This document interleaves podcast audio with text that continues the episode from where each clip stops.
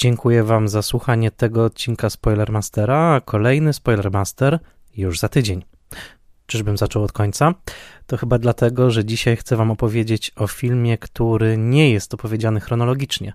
A zatem raz jeszcze. Witajcie, z tej strony Michał Oleszczyk, Spoilermaster, podcast do słuchania po seansie. Witam Was w kolejnym odcinku podcastu, w którym opowiadam o kinie bez strachu przed spoilerami. Zapraszam Was do posłuchania odcinka, jeżeli widzieliście już film, o którym mówię, ewentualnie jeżeli nie boicie się spoilerów. Spoilermaster jest podcastem w całości finansowanym przez patronki i patronów w serwisie patronite.pl. Serdecznie zapraszam Was do odwiedzin mojego profilu patronite.pl łamane przez Spoilermaster. Spoilermaster jest i pozostanie podcastem darmowym w szerokim dostępie. Jeżeli jednak chcecie wesprzeć moją pracę przy przygotowywaniu odcinków, będę za to bardzo wdzięczny. Najbardziej wdzięczny jestem moim patronkom i patronom imiennym, a zatem Festiwalowi Mediów Człowiek w Zagrożeniu w Łodzi, Michałowi Hudolińskiemu ze strony Gotam w deszczu, Dianie Dąbrowskiej z Akademii Włoskiego Kina, Agnieszce Egeman, Odjemu Hendersonowi, Beacie Hołowni, Annie Jóźwiak, Tomaszowi Kopoczyńskiemu, Władimirowi Panfiłowowi, Bartkowi Przybyszewskiemu z bloga Liczne Rany Kłute i podcastu o latach 90. Podcastex, Mateuszowi Stępniowi, Jerzemu Zawackiemu i Tomaszowi Mączce, autorom podcastu Let's Mate i powtarzam, tu jest T w tym słowie Movies, prezentującego ciekawe analizy filmowe, a także blogowi Przygody Scenarzysty, prezentującego analizy scenariuszowe i portalowi Outfilm, oferującemu szeroki wybór filmów o tematyce LGBT. Bardzo serdecznie im wszystkim dziękuję. Dziękuję wszystkim, którzy słuchają podcastu, którzy wspierają go także szerując w social mediach i wszystkim, którzy kochają kino i zaglądają właśnie do tego zakątka podcastowego świata. W dzisiejszym odcinku w cyklu Spoiler Master Classic opowiem Wam o filmie Dawno temu w Ameryce z roku 1984. Ten film wyreżyserował Sergio Leone. Sergio Leone, którego już znamy w, w Spoilermasterze, albowiem w poprzednim odcinku podcastu opowiadałem o jego filmie pod tytułem Pewnego razu na Dzikim Zachodzie. Tak przyjęło się nazywać ten film w Polsce. W oryginale obydwa filmy zaczynają swoje tytuły od tych samych słów: Once Upon a Time. Once Upon a Time, dawno temu, Once Upon a Time in the West i Once Upon a Time in America.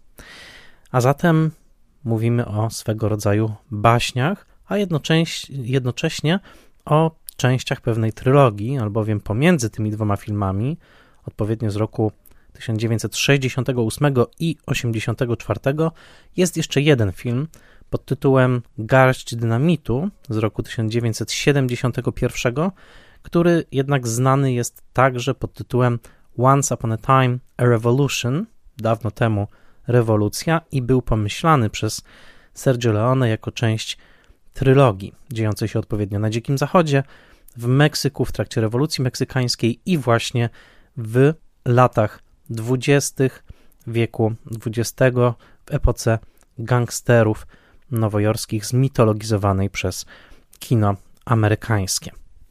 Dzisiaj opowiem Wam właśnie o dawno temu w Ameryce i jest to zadanie onieśmielające. Mamy do czynienia z filmem, który w swojej najbardziej rozpowszechnionej wersji trwa mniej więcej 4 godziny. Mamy do czynienia z filmem, który powstawał ponad dekadę, jeżeli liczyć marzenia reżysera i prace scenariuszowe nad tym filmem, i mamy w końcu film, który no, powala skalą, powala wyobraźnią. Film, który wydaje się na wiele sposobów większy niż życie. E, I także film wielowątkowy, trudny, bardzo brutalny, e, często zapamiętany przez widzów przede wszystkim z nostalgią, ale za każdym razem szokujący w kontakcie przemocą, także seksualną w nim zawartą. A zatem mamy przed sobą nie tylko film, ale pewien szczyt górski, pewną ogromną, ogromną skałę, górę, na którą dzisiaj postaram się krok po kroku razem z Wami wejść, wyjaśnić skąd ten film się wziął, jakie były losy jego realizacji, co on tak naprawdę znaczy, jak był dystrybuowany, ile wersji tego filmu istnieje. a także jakie były losy reżysera tuż przed i tuż po realizacji tego słynnego filmu. W rolach głównych Robert De Niro, James Woods, Tuesday Weld, Elizabeth McGovern, znakomite nazwiska, role zapamiętane, także mm, powielokroć przywoływane jako ikoniczne. Film dodam w momencie, kiedy nagrywam ten odcinek w styczniu roku 2022, jest dostępny na polskim Netflixie i to w tej wersji najbardziej kanonicznej, liczącej sobie 3 godziny 49 minut, a zatem można się z nim swobodnie, w dobrej jakości zapoznać. Jak zawsze w przygotowaniu do odcinka pomogły mi rozmaite źródła. Przede wszystkim książka Christophela Freilinga pod tytułem Sergio Leone Something to Do with Death. Ogromna, bardzo ciekawa biografia e, Sergio Leone, a także książka Adriana Martina pod tytułem Once Upon a Time in America z serii BFI Modern Classics, powieść Henry'ego Greya pod tytułem The Hoods, wznowiona jako Once Upon a Time in America, a także artykuły akademickie i prasowe, które znalazłem w sieci i których było dosyć sporo, dlatego nie będę ich wymieniał w tym momencie, ale każdy, kto chce poznać pełną bibliografię tego odcinka, zachęcam do zasubskrybowania newslettera Spoilermastera. Więcej informacji na moim profilu Patronite i tam pełna bibliografia tego odcinka, włącznie z wszystkimi tytułami filmów, jakie dzisiaj wymienię, no i oczywiście ze wszystkimi innymi częściami newslettera, e, takimi jak polecenia VOD e, i e, innych interesujących lektur, które znajdują się w sieci.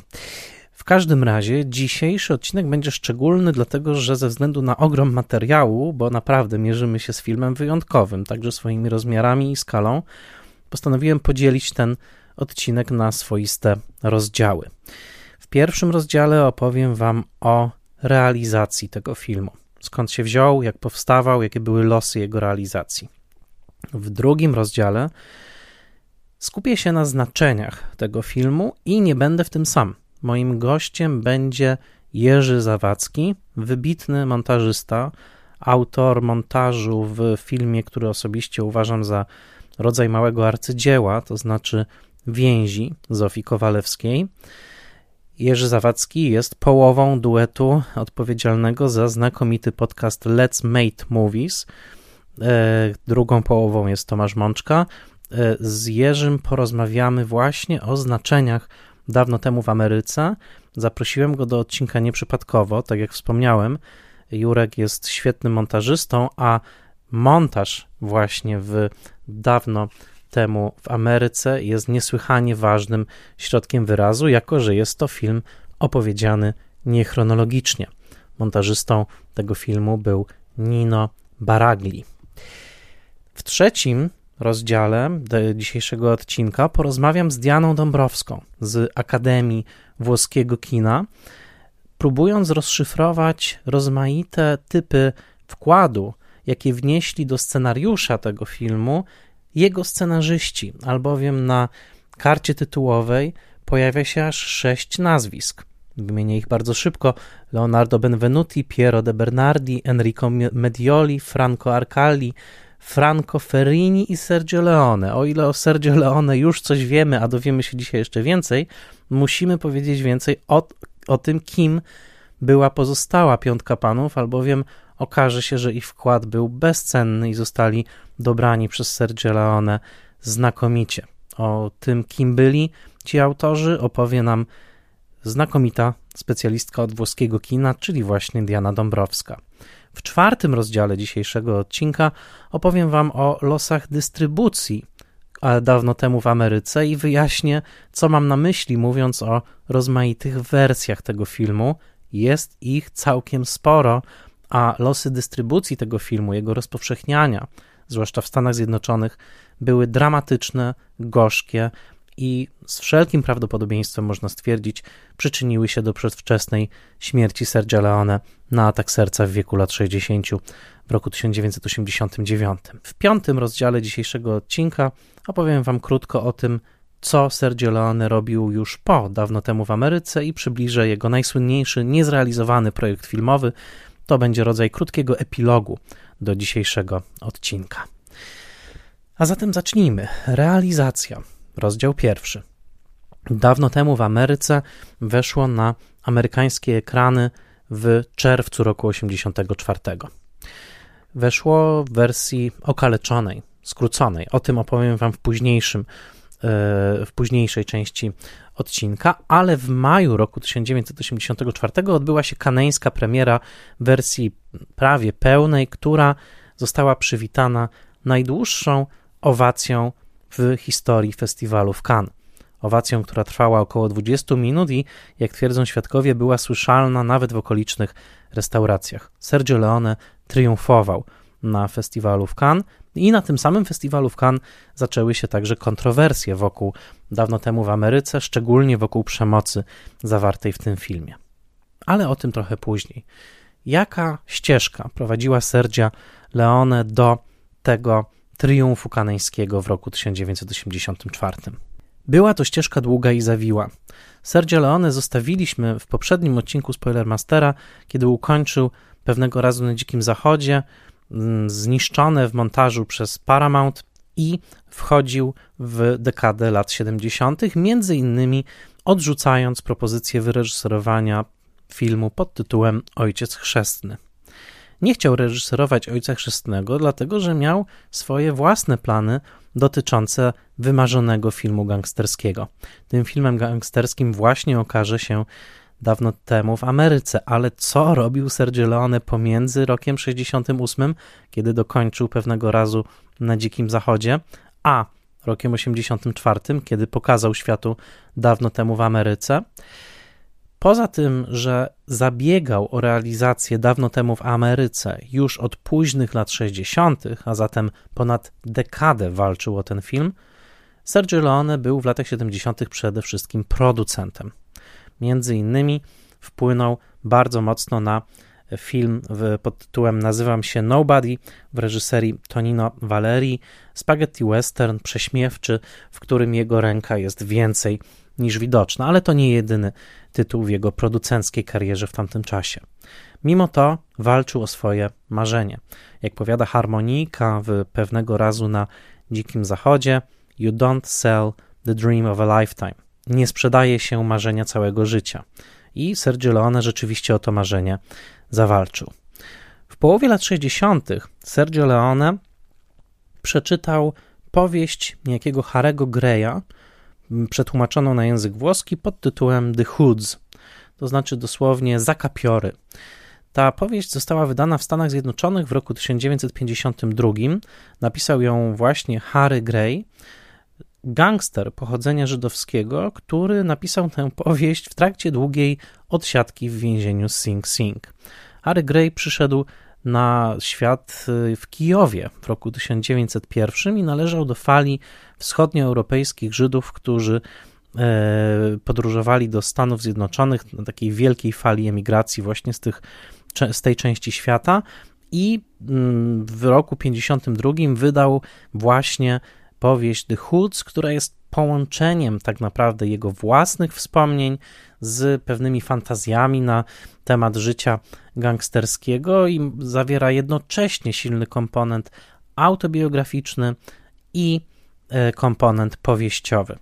Przeczytałem tę powieść, ona nie jest wcale taka krótka, ma około 400 stron, jest napisana sprawnie e, i muszę powiedzieć, że bardzo wiele elementów fabularnych tam zawartych już później są, jest, jest także do odnalezienia w filmie Leonego, mimo że ulegają one bardzo dużym zmianom, ale sporo elementów jest y, w zasadzie zachowanych na czele z y, postacią główną, to znaczy postacią Nudelsa, y, żydowskiego gangstera dorastającego na Lower East Side w Nowym Jorku, czyli na południu Manhattanu w latach dwudziestych właściwie w powieści, on to jest trochę wcześniej, e, który następnie wplątuje się właśnie w, w życie gangsterskie, współtworzy gang uliczny, który z latami staje się coraz to bardziej profesjonalny. Jego głównym przyjacielem jest niejaki Max, Max Berkowicz, urodzony w Kętrzynie w Polsce. Ta informacja pada także w filmie, e, z którym, no właśnie, przyjaźnią się, a jednocześnie którego Noodles w pewnym momencie zdradza, w momencie, kiedy plany Maxa stają się zbyt szalone i za bardzo kryminalne, e, jeżeli chodzi o ich także ryzyko, i Max e, chce, Noodles chce Maxa niejako ocalić. Co ważne, tą, tą, tą, właśnie swoją zdradą. Co ważne, powieść kończy się na początku lat 30. i jeżeli pamiętacie film Leonego, który jest rozpięty pomiędzy rokiem 1921, czyli właśnie dzieciństwem tej paczki żydowskich chłopaków na Lower East Side i rokiem 68, w którym dzieje się swoisty długi epilog, kiedy to stary Noodles odnajduje Maxa który wcale tak naprawdę nie zginął w roku 1933, który także jest płaszczyzną akcji, kiedy to właśnie dokonuje się owa zdrada. Otóż tego, tej całej, tego całego epilogu w książce Greya nie ma. Ona się kończy mniej więcej wtedy, kiedy kończy się prohibicja, czyli zakaz handlu alkoholem w Stanach Zjednoczonych. E, Grey napisał jeszcze inne książki na temat gangsterskiego życia e, i całkiem nieźle z tego żył. Jedna z nich nawet została zrealizowana jako, mm, jako film e, z Wickiem Morrowem w roli głównej, film, który raczej przepadł w odmętach e, historii. Ten film nazywał się Portrait of a Mobster, czyli dosłownie portret mafioza. I Harry Gray zmarł w roku 1980, nie doczekawszy premiery filmu Leone, ale Leone przeczytał jego książkę mm, w połowie lat 60. i zachwycił się tą historią. E, pamiętajmy, że to jest jeszcze przed ojcem chrzestnym Coppoli z 72 roku, który wprowadzi mafijne życie no, w absolutny mainstream kultury filmowej światowej, a zatem Leone czyta tę powieść jeszcze, bo nie mając przed oczami ogromnego sukcesu Coppoli, który potem będzie dla niego trochę taką poprzeczką do przeskoczenia. Wedle wielu on tę poprzeczkę rzeczywiście przeskoczył, ale zafascynowało go także, że jest to opowieść o żydowskich gangsterach.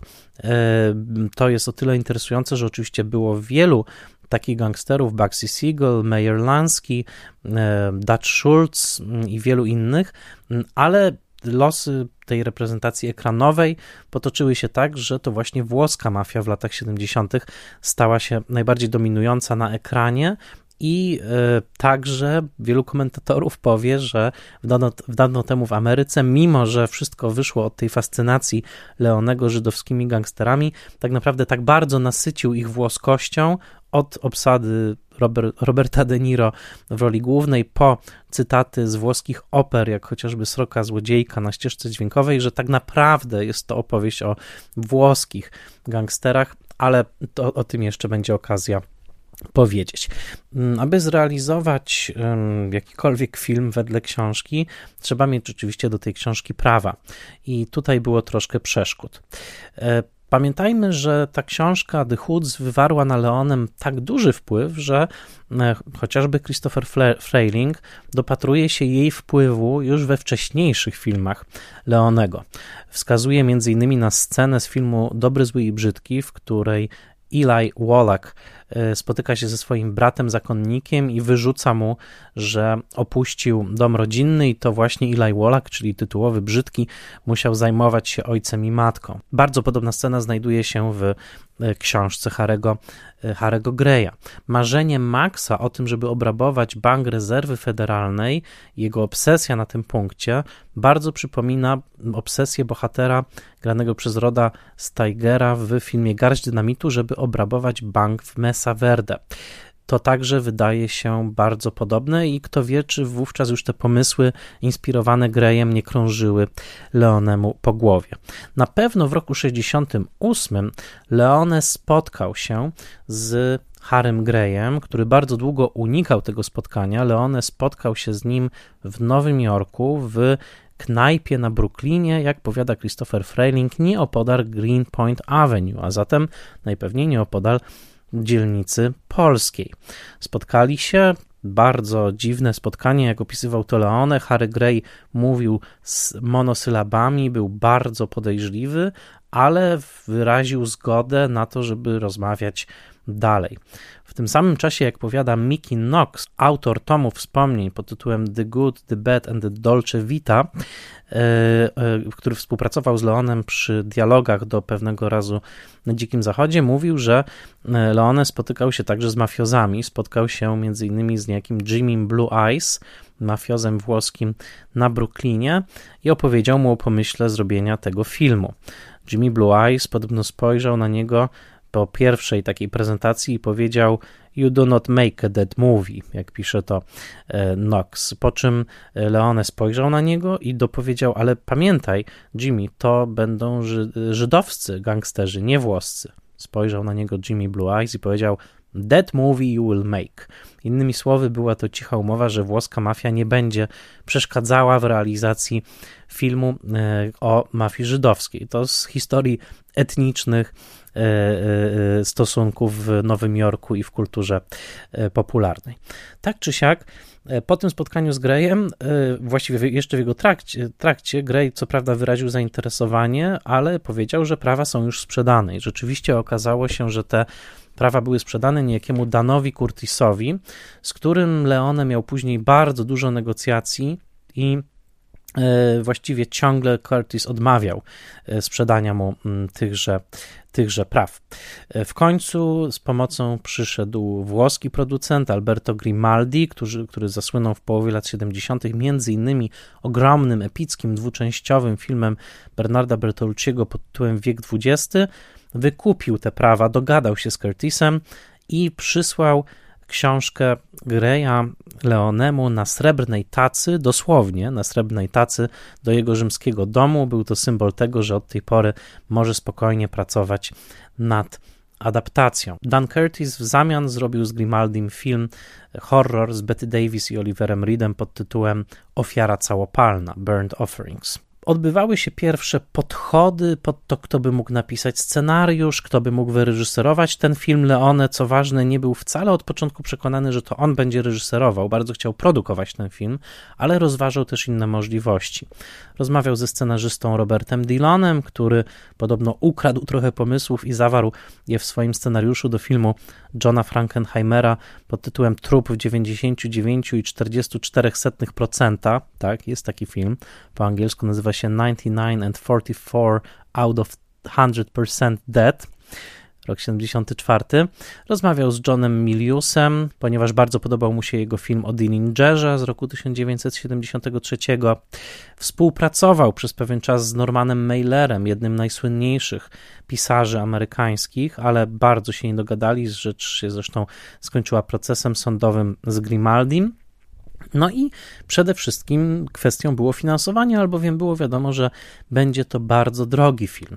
Przez długi czas y, Leone był przekonany, że zrobi ten film we współpracy z Francuzami, że to Francuzi, e, francuscy producenci e, dadzą sporą część pieniędzy i dlatego przez bardzo długi czas e, jako główni aktorzy w filmie byli podawani Gérard Depardieu, który miał grać wedle różnych wersji, młodego Maxa czasem, a wedle czasem młodego Nudelsa i Jean Gabin jako stary Noodles. Wyobraźcie sobie, to byłby zupełnie inny, zupełnie inny film, ale rzeczywiście przez długi czas tak miało być. W każdym razie Leone tworzył powoli wizję tego, czym ten film miał być, i podobnie jak w przypadku pewno, pewnego razu na Dzikim Zachodzie, tak dawno temu w Ameryce miało być pewnym końcem gatunku. Końcem gatunku, ostatnim zdaniem, kropką słowem kończącym zdanie pod tytułem film gangsterski. Film gangsterski obok westernu był jednym z najbardziej ukochanych gatunków Sergio Leonego, który oglądał z wypiekami na twarzy jako młody chłopak jeszcze we Włoszech amerykańskie filmy gangsterskie w rodzaju Wroga Publicznego Williama Wellmana, Małego Cezara Mervina Leroya czy Człowieka z blizną Howarda Hawksa. To fala filmów gangsterskich z początku lat 30., które później obrodziły kolejnymi tytułami i kolejnymi, i tak naprawdę i filmy klasy A, i filmy klasy B były pełne gangsterów na czele z najsłynniejszymi odtwórcami tych ról, ról gangsterskich, takich jak James Cagney, Wróg Publiczny, Edward G. Robinson, Mały Cezar czy Paul Muni w Człowieku z blizną. Ten gatunek fascynował Leonego i bardzo dużo także o tym gatunku czytał. Jednym z esejów, najsłynniejszym tak naprawdę o kinie gangsterskim, jakie czytał Leone, jaki jest tak naprawdę pewnym klasykiem eseistyki amerykańskiej, to tekst Roberta Warshawa, wybitnego przedwcześnie zmarłego krytyka, który w 1948 roku opublikował słynny, króciutki, ale bardzo wpływowy esej pod tytułem Gangster jako bohater tragiczny. To jest e, zamiesz... esej rzeczywiście no, nieistniejący po polsku. Ja przetłumaczyłem jego fragment i przeczytam wam go teraz. Sergio Leone znał ten tekst i był on ważny też dla niego odnośnie filozofii gangstera. No bo możemy siebie zapytać, dlaczego tak się fascynujemy ekranowymi gangsterami? Dlaczego w ogóle lubimy gangsterów, skoro w prawdziwym życiu raczej ich unikamy i bynajmniej nie traktujemy ich jako najciekawszych ludzi? E, oczywiście Warshaw dostrzegł w gangsterze esencję amerykańskości. Dążenie do sukcesu za wszelką cenę, do sukcesu pełnego, jak najszybszego i pokonanie systemu na korzyść jednostki, jednostki, która nie boi się łamać wszystkich reguł, aby osiągnąć swoje. Przeczytajmy fragment e, esej Warshawa, który dla Was przetłumaczyłem. Koniec końców, gangster jest skazany na klęskę, ponieważ wiąże go obowiązek odniesienia sukcesu, a nie dlatego, że środki przezeń obrane nie mieszczą się w ramach prawa.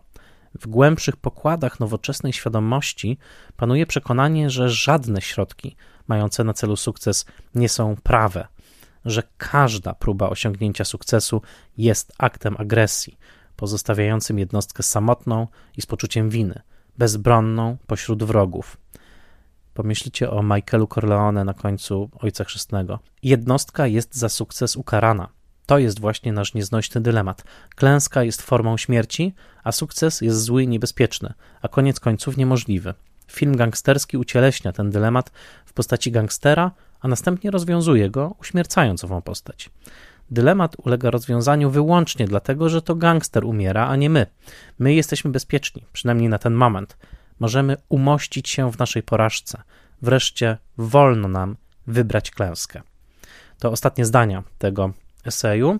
I Leone bardzo intensywnie myślał o tym, jak dawno temu w Ameryce może być właśnie takim ostatnim gangsterskim filmem, który prześcignie nie tylko Ojca Chrzestnego, Ojca Chrzestnego 2, ale który w ogóle domknie gatunek. I trzeba powiedzieć, że na wiele sposobów rzeczywiście domknął. Jednocześnie Leone robił research dotyczący żydowskiego życia na Lower East Side, czyli w tych właśnie okolicach Dolnego Manhattanu, gdzieś na granicy z Chinatown, gdzie właśnie fale wschodnioeuropejskich emigrantów, głównie pochodzenia żydowskiego, się osiedlały w pierwszych dekadach wieku XX. Fascynowało go to, no i oczywiście odtworzy później Lower East Side na ekranie w sposób zdumiewający cytat z Leone, który mówi o tym, kiedy zrozumiał, jaka jest istota jego żydowskich bohaterów w tym filmie.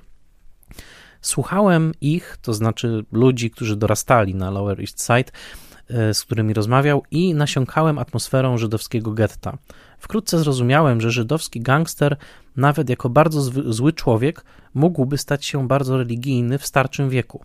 Tak było z Mejerem Lanskim po siedemdziesiątce chciał przenieść się do Izraela, by jego ciało spoczęło w Ziemi Świętej, ale władze Izraela na to nie pozwoliły.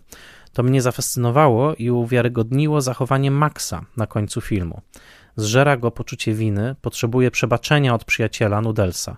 To nie byłoby możliwe u Włocha. Mafiozi absolutnie kpili z religii, używali jej tylko pretekstowo. A zatem w tych żydowskich postaciach, o których myślał tak długo Leone, dopatrzył się pewnego rysu tragicznego, polegającego właśnie też na tym przebudzeniu sumienia w końcowym, e, e, w końcowym etapie życia, które, jak twierdził, nie było cechą e, gangsterów włoskich. I w jednej z usuniętych scen z filmu, które można odnaleźć w wersji najdłuższej, odbywa się pewna krótka rozmowa na temat tej, na temat tej różnicy, ale o tym jeszcze, o tym jeszcze później. Mm, Sergio Leone powoli, powoli, krok po kroku zbliżał się do realizacji tego filmu, no ale oczywiście kluczowe były pieniądze i kluczowa była kwestia scenariusza. Obecnie mówimy o dawno temu w Ameryce jako o jakimś absolutnym klasyku, o filmie, który nawet od czasu do czasu staje się przedmiotem hołdów filmowców, którzy umieszczają nawiązania do tego filmu w swoich filmach. Nie tak dawno oglądaliśmy na Netflixie film To była ręka Boga Paolo Sorrentino, gdzie kaseta z filmem dawno temu w Ameryce naprawdę bardzo ważną rolę odgrywa. E, ale także Roman Polański w filmie Gorzkie Gody każe oglądać swoim bohaterom fragmenty dawno temu w Ameryce na czarno-białym telewizorze. Pamiętamy film Bez Przebaczenia Clint'a Eastwooda, dedykowany nikomu innemu jak właśnie Sergio Leone i Donowi Siegelowi i także dotyczący tematu zemsty, który jest tak kluczowy w, dawno temu w Ameryce, a niektórzy badacze dopatrują się nawet śladów wpływu dawno temu w Ameryce w takim filmie jak Underground Kusturicy, który podobno miał w pierwszej wersji nazywać się Dawno temu był taki kraj. Ale to e, tylko dygresja. Było wiadomo, że zdjęcia do filmu będzie robił Tonino Delli Colli, czyli stały operator Leonego od momentu, kiedy zrobił mm, dobrego, złego i brzydkiego. Wiadomo było, że za scenografię będzie odpowiadał niepodrabialny Carlo Simi, kluczowy współpracownik. Ennio Morricone napisał muzykę na 7 lat przed realizacją filmu, a zatem no, była ona już w zasadzie gotowa. Przetworzył także niektóre tematy, które napisał do wcześniejszych filmów, a zatem wszystko już było gotowe, no tylko cały czas nie było owych niezbędnych do realizacji filmu pieniędzy. Kluczową osobą okazał się Arnon Milchan, e, izraelski producent filmowy, jednocześnie handlarz bronią i tajny agent, którego biografię cytowałem już w odcinku o filmie Brazil Terego Gilliama, bo także Milczan tamten film produkował. Otóż Milczan porozmawiał z Leone na festiwalu w Cannes któregoś roku i powiedział: Słuchaj, ja tobie ten film sfinansuję, ja znajdę pieniądze na ten, na ten film. Część wyłożył sam, część znalazł w innych źródłach. I koniec końców to dzięki Arnonowi Milczanowi, czyli dzięki mm, właśnie temu izraelskiemu potentatowi, jednocześnie bardzo ciekawemu tajnemu agentowi, któremu poświęcono osobną książkę, ten film został e, zrealizowany i Arnon Milczan zagrał rolę szofera Nudelsa, który co prawda w obecnej wersji filmu jest przede wszystkim, świadkuje straszliwemu gwałtowi e, w tejże limuzynie i potem na chwilę wysiada z samochodu, ale w wersji najdłuższej jest także e, krótka rozmowa Nudelsa właśnie z szoferem dotycząca ich żydowskiej tożsamości. E, to jest akurat scena, e, o której żałuję, że wypadła z tej wersji najbardziej, najbardziej znanej, ale można ją oglądać w wersji, w wersji najdłuższej. I to właśnie dzięki Milczanowi tak naprawdę ten film powstał i Meir Doron i Joseph Gelman w swojej książce Confidential: The Life of Secret Agent Turned Hollywood Tycoon Arnon Milchan, czyli dosłownie poufne życie tajnego agenta e, i jednocześnie hollywoodzkiego producenta Arnona Milchana, opowiadają właśnie o tym, jak to mm, Sergio Leone przez kilka godzin na e, balkonie hotelu w Cannes opowiadał Milczanowi scena po scenie cały film i to przekonało Milczana, żeby poszukać pieniędzy na realizację. W tej samej książce opisywany jest casting i jest tutaj ciekawa sytuacja, która pokazuje, że Sergio Leone poruszał się w bardzo takim przestrzeni takiej maczystowskiej, y, chłopackiej, jak już wcześniej powiedziałem, wyobraźni, yy, yy, która no dużo też mówi o jego światopoglądzie i e, wrażliwości, e, a mianowicie, ale także nie dotyczy to tylko Leone, tylko też innych osób zaangażowanych w ten, w ten film, mianowicie e, Meir Dolan i Joseph Gelman opisują sytuację, jak w, mm, było, odbyło się spotkanie w hotelu Mayflower w Nowym Jorku, zaaranżowane przez Milczana pomiędzy Sergio Leone i Robertem De Niro, żeby porozmawiać o tym, czy De Niro zagra, kogo zagra. Leone dał mu wolną rękę, czy chce zagrać Maxa, czy Nudelsa. On wybrał Nudelsa. I um, to był już czas, kiedy Leone był bardzo otyły, poruszał się często w takich um, kimonach, różnych tak, jedwabnych, e, jedwabnych podomkach. E, I um, w pewnym momencie Leone e, poszedł do toalety w apartamencie De Niro po czym De Niro oskarżył go o to, że, pardon, zasikał mu sedes, mówiąc, że tak, on już znaczy swój teren, zasikał mi łazienkę, nie chce pracować z tym człowiekiem.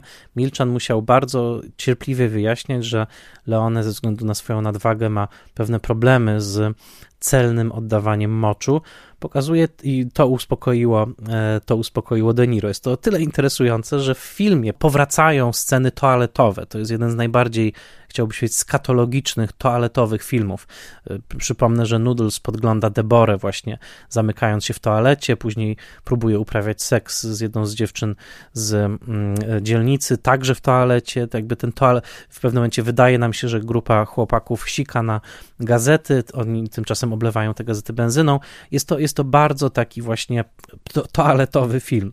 A zatem, i, i co więcej, przypomnę, że to była pewna obsesja Leonego. Pierwsze ujęcie garści dynamitu, chyba najbardziej e, e, wulgarne ujęcie otwierające jakikolwiek film kiedykolwiek. To jest ujęcie e, mrówek na piasku, które są zalewane strumieniem moczu Roda Steigera, co jest zazwyczaj inter interpretowane jako bardzo nieprzyjemna potwarz rzucona przez Leonego Samowi Pekinpachowi, z którego dziką bandą rywalizował wówczas a dzika banda, jeżeli pamiętacie, zaczyna się od ujęcia właśnie mrówek. Tymczasem u Leonego Leone, że tak powiem, sika na te mrówki, jednocześnie być może na film sama Pacha. Mówię o tym wszystkim, bo jeżeli patrzymy na dawno temu w Ameryce, to nie jest film, w którym e, e, wyrafinowanie byłoby jedyną cechą. To wyrafinowanie sąsiaduje z wulgarnością i sąsiaduje także z, jak to nazwała Pauline Kael, pewną operową dzikością zachowań. O tym jeszcze, y, jeszcze powiemy. W każdym razie casting zaczął się odbywać. Oczywiście ogromna ilość ról. Do Stanów zjechali włoscy rzemieślnicy i członkowie ekipy, co wywołało popłoch w tamtejszych związkach zawodowych i y, musiał także interweniować sam prezydent Reagan, ponieważ za dużo Włochów dostało wówczas pracę na planie dawno temu w Ameryce, które było kręcone głównie na Williamsburgu, ale koniec końców cały film, ta bardzo szeroka wizja, była kręcona w Nowym Jorku, w Montrealu, w Paryżu i w Rzymie, w Cinecittà, wiele wnętrz, takich jak chociażby e, e, bar opiumowy czy zaplecze sklepu mm, rodziców Moł. E, to wszystko były dekoracje w Cinecittà. A zatem ogromna, ogromna produkcja, która ruszyła na dobre zdjęcia, ruszyły w czerwcu roku 1982 i film, który od początku wywoływał zainteresowanie, a nawet fascynację właśnie tą swoją rozpiętością i skalą to, co dostajemy na ekranie w wyniku tych zabiegów, to rzeczywiście wizja, która powala i rozmiarami, i pięknem lirycznej muzyki Ennio Morricone, i pomieszaniem poziomów czasowych, w których widzimy raz wydarzenia 33, raz 21, raz 68, poukładane w niezwykle misterną układankę, w której powoli, powoli Noodles odkrywa kolejne warstwy rzeczywistości, trochę jakby obierał cebulę, aż żeby w końcu zorientować się, że nie tylko jego przyjaciel żyje, ale że żyje także jego syn, który został poczęty w wyniku związku z największą miłością Nudelsa, czyli Deborą, którą jednocześnie nieprawdopodobnie Noodles upokarza w straszliwej scenie gwałtu w samochodzie, chyba najstraszniejszej w ogóle scenie gwałtu w kinie, w kinie światowym. Ten film skonstruowany trochę jak zagadka, trochę jak rebus, w którym kolejne elementy wskakują na swoje miejsca i ujawniają całą rozpiętość historii bohatera Nudelsa jako człowieka absolutnie przegranego, który zaczyna od wielkich marzeń o karierze i miłości, a kończy tak naprawdę jako, e, jako przegrany, samotny człowiek. Te wszystkie elementy zostają zorkiestrowane przez Leonego w rodzaj symfonii z tematem przewodnim, jakim jest śmierć i smutek. I tutaj skończę tę część poświęconą realizacji i przejdę do rozdziału drugiego, w którym razem z Jerzym Zawadzkim porozmawiamy o znaczeniach tego filmu. Wiem, że już film oglądaliście, spoiler do słuchania po seansie, a zatem zagłębmy się teraz w świat tego filmu i zapytajmy siebie, o czym on tak naprawdę opowiada, w jaki sposób opowiada. W tej rozmowie będzie mi towarzyszył Jurek Zawadzki, znakomity montażysta, fantastyczny kinoman i świetny kompan do rozmów o kinie. I jest już ze mną Jerzy Zawadzki, mm, połowa teamu y, Let's Make Movies. Witaj Jurku. Cześć e, Michale, witaj w nowym roku, miło cię zobaczyć w końcu u ciebie i w końcu w twoim podcaście. No właśnie, bo już dwa razy byłem u was w podcaście, a tym razem po raz pierwszy spotykajemy się u mnie, dosłownie u mnie, w mieszkaniu, ale też e, w podcaście i powód jest niebanalny, bo też y, film, o którym dzisiaj porozmawiamy, no to jest duży film. To nie jest taki sobie filmik, który się ogląda w półtorej godziny i potem zapomina, tylko no w moim przypadku przynajmniej oglądałem go po raz pierwszy, chyba miałem 15 lat.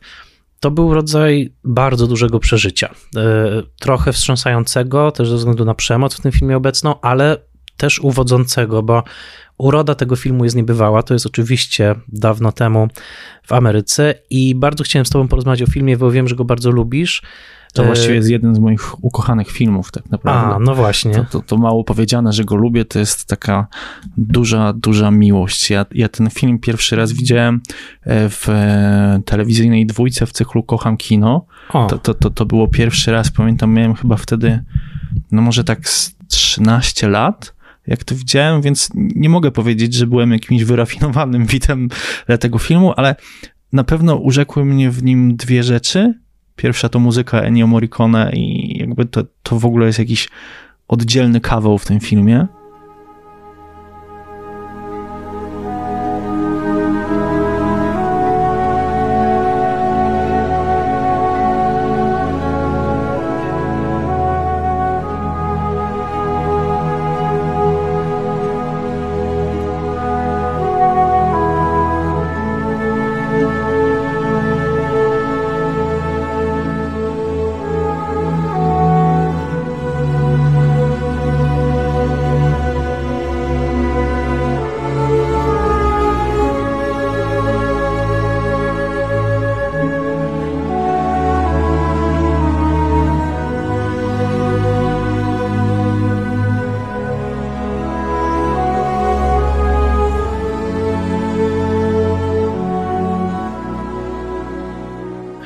Sobie pewnie o tym jeszcze porozmawiamy. A druga rzecz to ta zabawa z czasem, która, która jakby trochę mi przypomina mój umysł, który tak właśnie jest, wiesz, zawieszony między teraźniejszością, przeszłością i tak sobie dryfuje po tym świecie.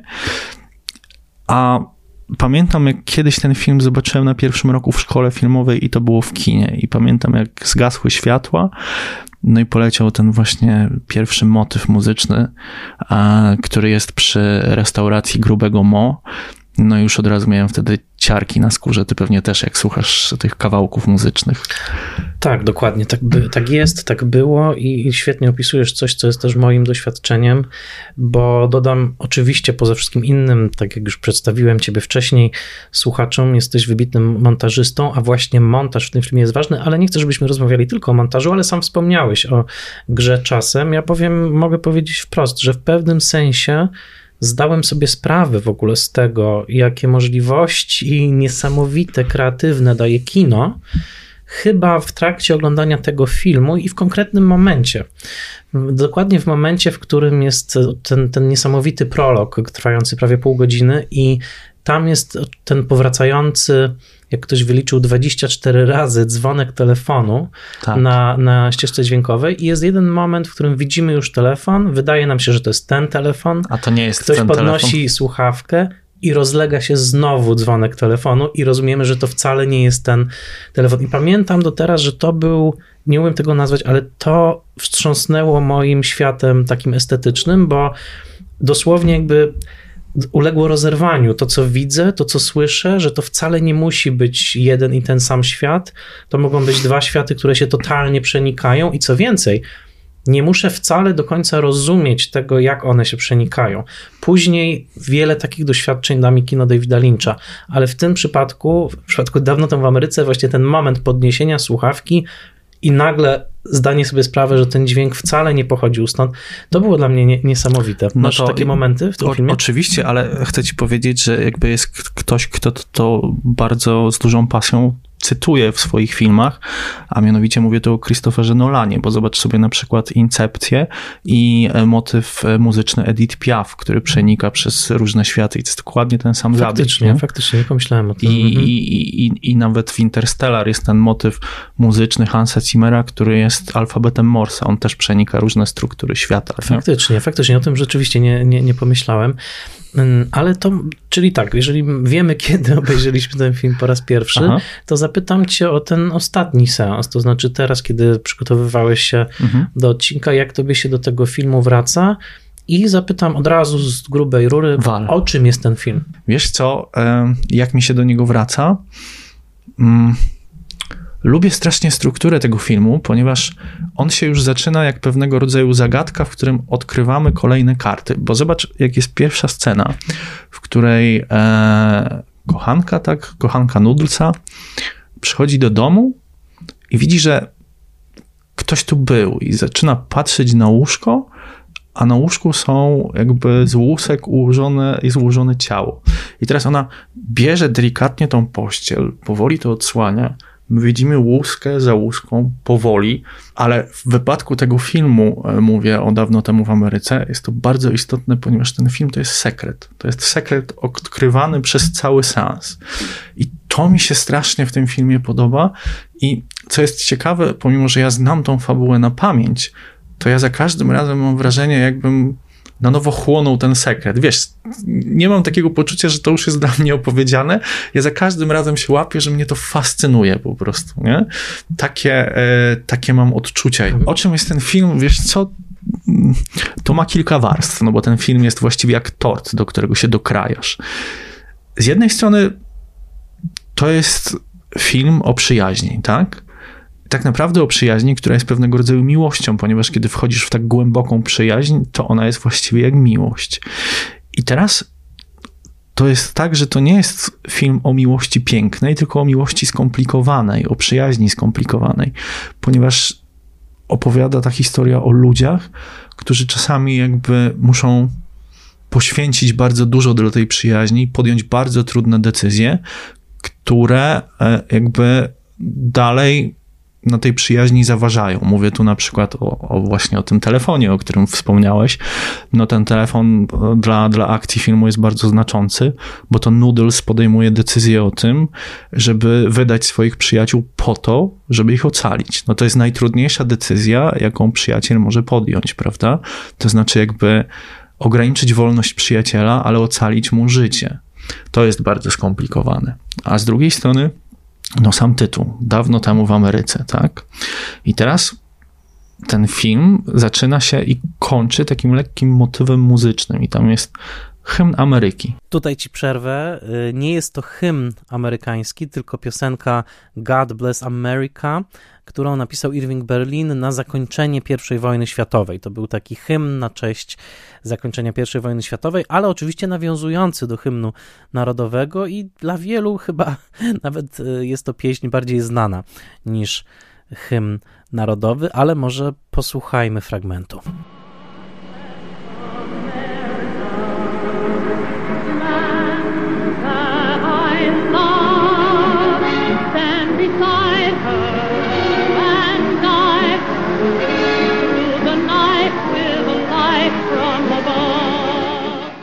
I to jest zarówno w pierwszej scenie, jak i w ostatniej.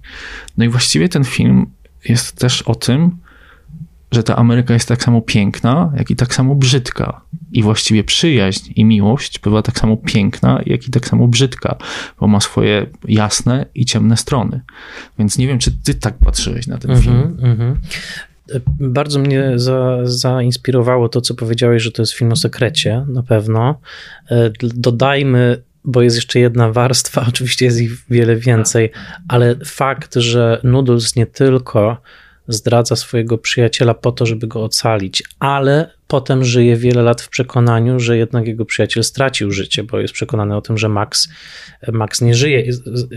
To muszę ci wejść tu w słowo tak. i podyskutować z no tobą, no właśnie, no. ponieważ e, Max żyje. Max ale, żyje, tak. Ale on cały czas go traktuje jako tego nieżywego, bo podczas ich spotkania e, nie zwraca się do niego Max, tylko mówi e, panie Bailey, senatorze Bailey i wprost mu też mówi, że jakby mój przyjaciel, któremu chciałem ocalić życie dawno temu, zginął. Mhm, tak, słusznie. To znaczy, to już nie jest dosłownie Max, tylko Tak. to już jest ktoś, ktoś inny. Ale poczekaj, bo właśnie ciekawą myśl teraz mi mi przyszła do głowy, bo nie wiem, czy zwróciłeś na to uwagę, że Max tak naprawdę jest w jakimś stopniu postacią lustro Mhm, Nulsa. mhm. Bo Noodles jak przyjeżdża z powrotem na Coney Island, e, rozmawia z grubym Mo i tam pada takie pytanie, a co robiłeś przez te 35 lat? A on mówi, spałem. On mówi, chodziłem spać wcześniej. Tak, chodziłem, spać, wcześniej. Ale tak. to znaczy, Mhm. no bo Czyli pozna- spałem więcej niż czuwałem, można tak powiedzieć. Tak, trochę. to znaczy, że on zmienił jakoś swoją osobowość, prawda? Mhm, mhm. No bo on jest taki, był impulsywny, taki trochę czerp, czerpiący, wiesz, e, taką adrenalinę. On był taki trochę borderline'owy, nie? To znaczy jakby potrzebował wielkich emocji, żeby żyć, po czym nagle jakby przeszedł jakąś przemianę przez te 35 lat. My nie wiemy nawet jaką, nie? Mhm, nie mhm. bo, bo nie widzimy tych mechanizmów, nie? Ale on potem jest zupełnie inną postacią. Natomiast Max jest dla mnie tym kimś, kim Noodles stałby się, gdyby został na Coney Island. Mhm. Ja tak to widzę, nie? To znaczy wszedłby w tą, no bo skończyła się ta prohibicja, nie, nie, było zbytnio, wiesz, narkotyków, została polityka, brudna tak samo jak, e, wiesz, e, jak rozgrywki mafii bardzo często, nie? Mhm, mhm. No i, i, i- tutaj na bardzo złych rzeczach e, senator Bailey, well Max, doszedł najwyżej jak mógł. No to prawda, to prawda.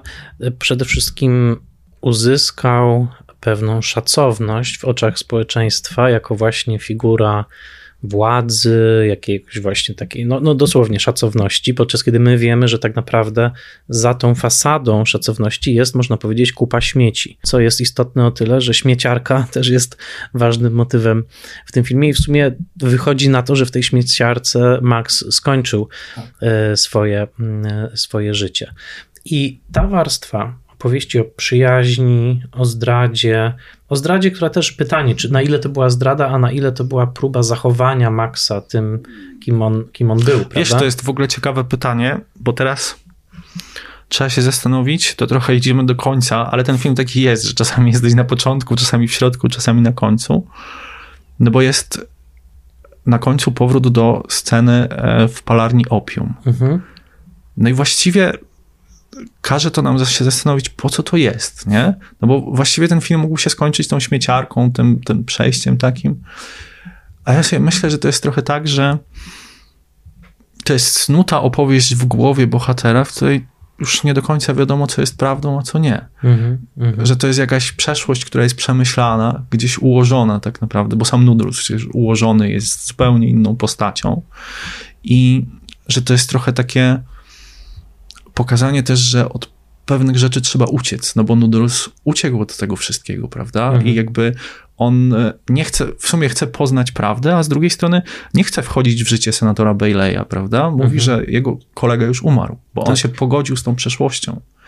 Wiesz, no dla mnie w ogóle takim znakiem absolutnego geniuszu właśnie tego filmu jest to, że on, że ramę w tym filmie wyznacza tak naprawdę ten opiumowy sen, bo Tak. z jednej strony oczywiście to może być taka sugestia, że wszystko, co widzimy na ekranie, to jest jakiś po prostu rozbłysk świadomości Nudelsa w momencie, kiedy e, zażywa dużą dawkę opium, ale z drugiej strony to też jakby pokazuje, że życie Nudelsa tak naprawdę się skończyło wraz z tym telefonem, że wszystko, co było później, to już było tylko egzystencją, a Tak. nie życiem Trwaniem właściwie. takim trwaniem, bo, bo Noodles tak naprawdę, a właściwie chyba Noodles umiera dwa razy, bo, bo dla mnie sceną też y, bardzo trudną w odbiorze, ale bardzo y, kluczową dla filmu jest scena gwałtu w samochodzie, kiedy Noodles wychodzi w zasadzie jako no, ktoś, kto zrobił najgorszą rzecz możliwą, tak? To znaczy tym, tym aktem gwałtu jakby zniszczył jedyną możliwość w ogóle miłości, tak, czy tego spełnienia marzenia o tej miłości, miłości z dzieciństwa i tak naprawdę stał się absolutnie zwierzęciem.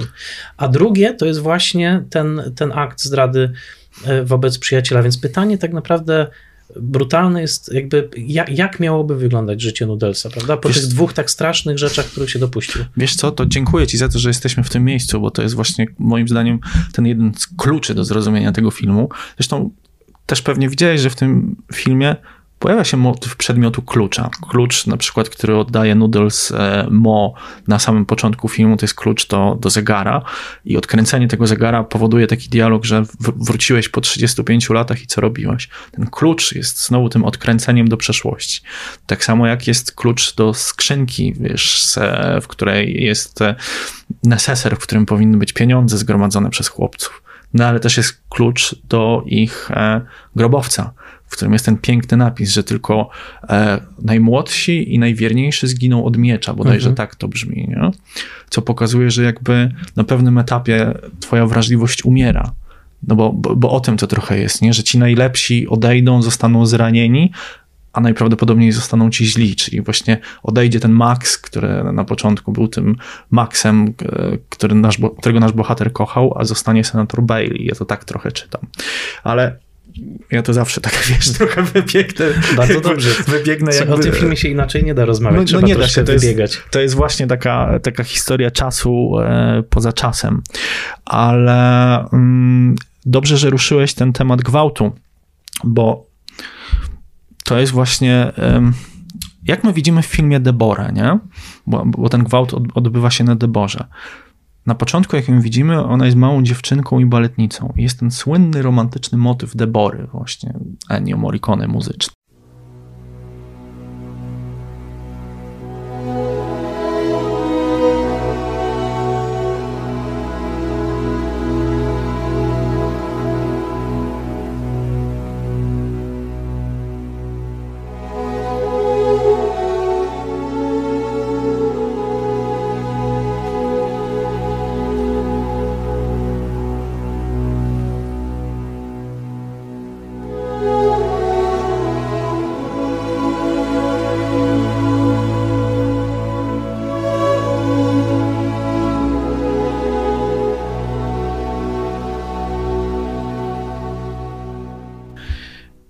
Jak Noodles wychodzi z więzienia i widzi Deborę, to jest właściwie niedługo przed tym gwałtem, to orkiestra z kolei na zlecenie Mo gra ten sam motyw. Mm -hmm.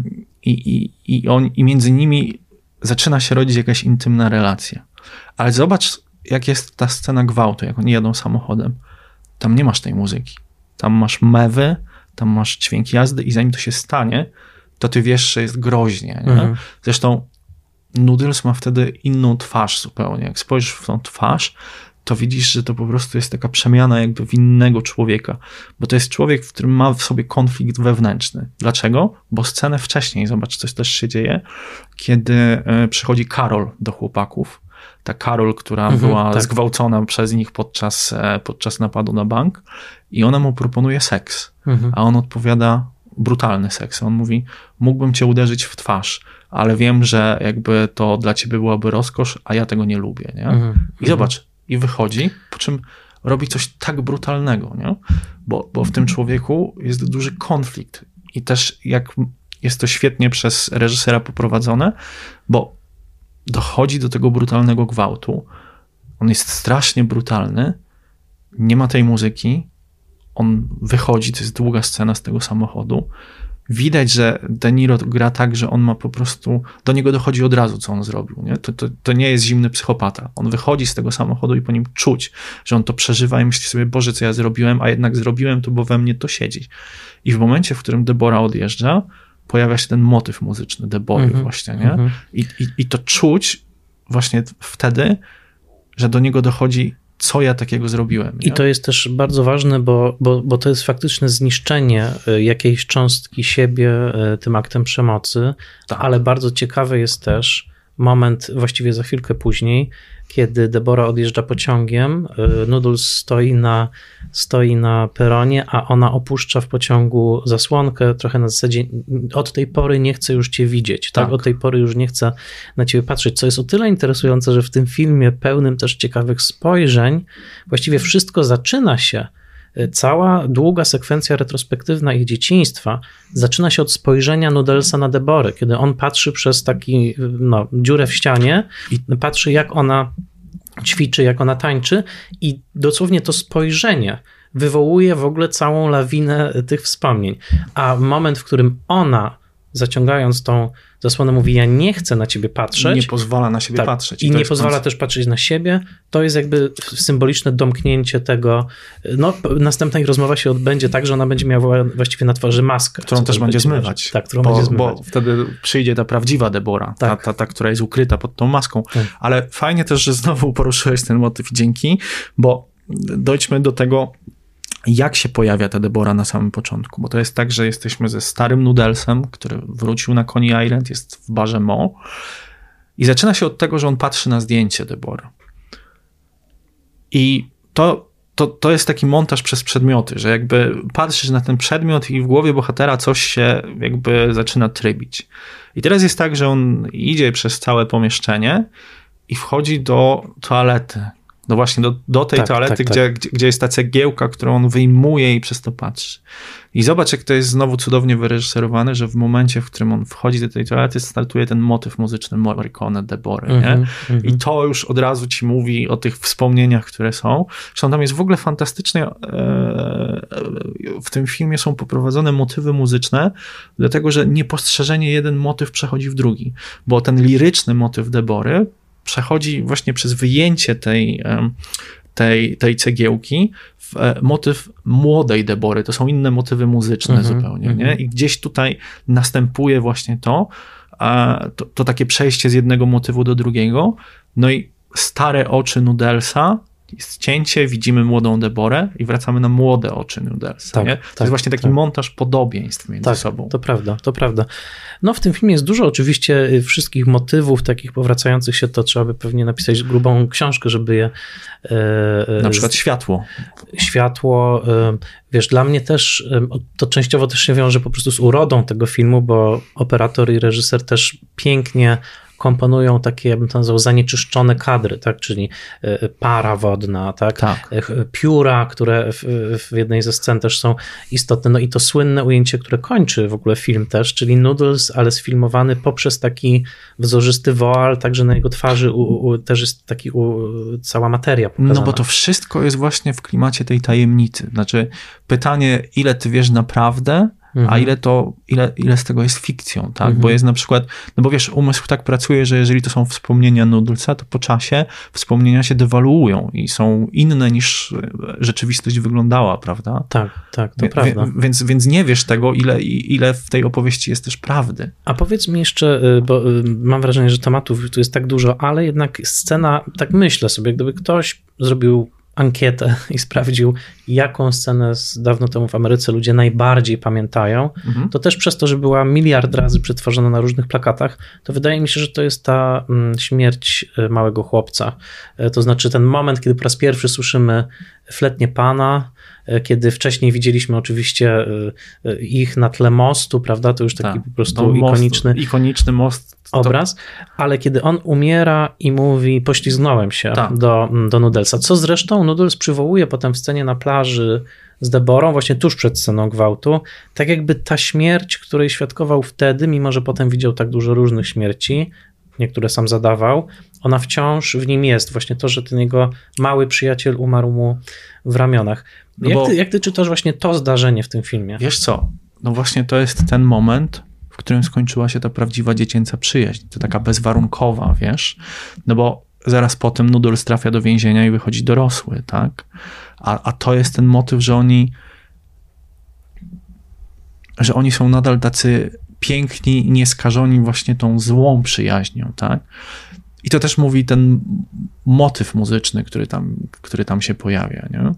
I ja, ja właśnie to tak czytam, nie? że to jest ten ostatni moment, w którym oni byli szczęśliwi i byli razem mm. po prostu, tak? A wszystko od tego momentu się po prostu zepsuło, już wszystko było nie tak.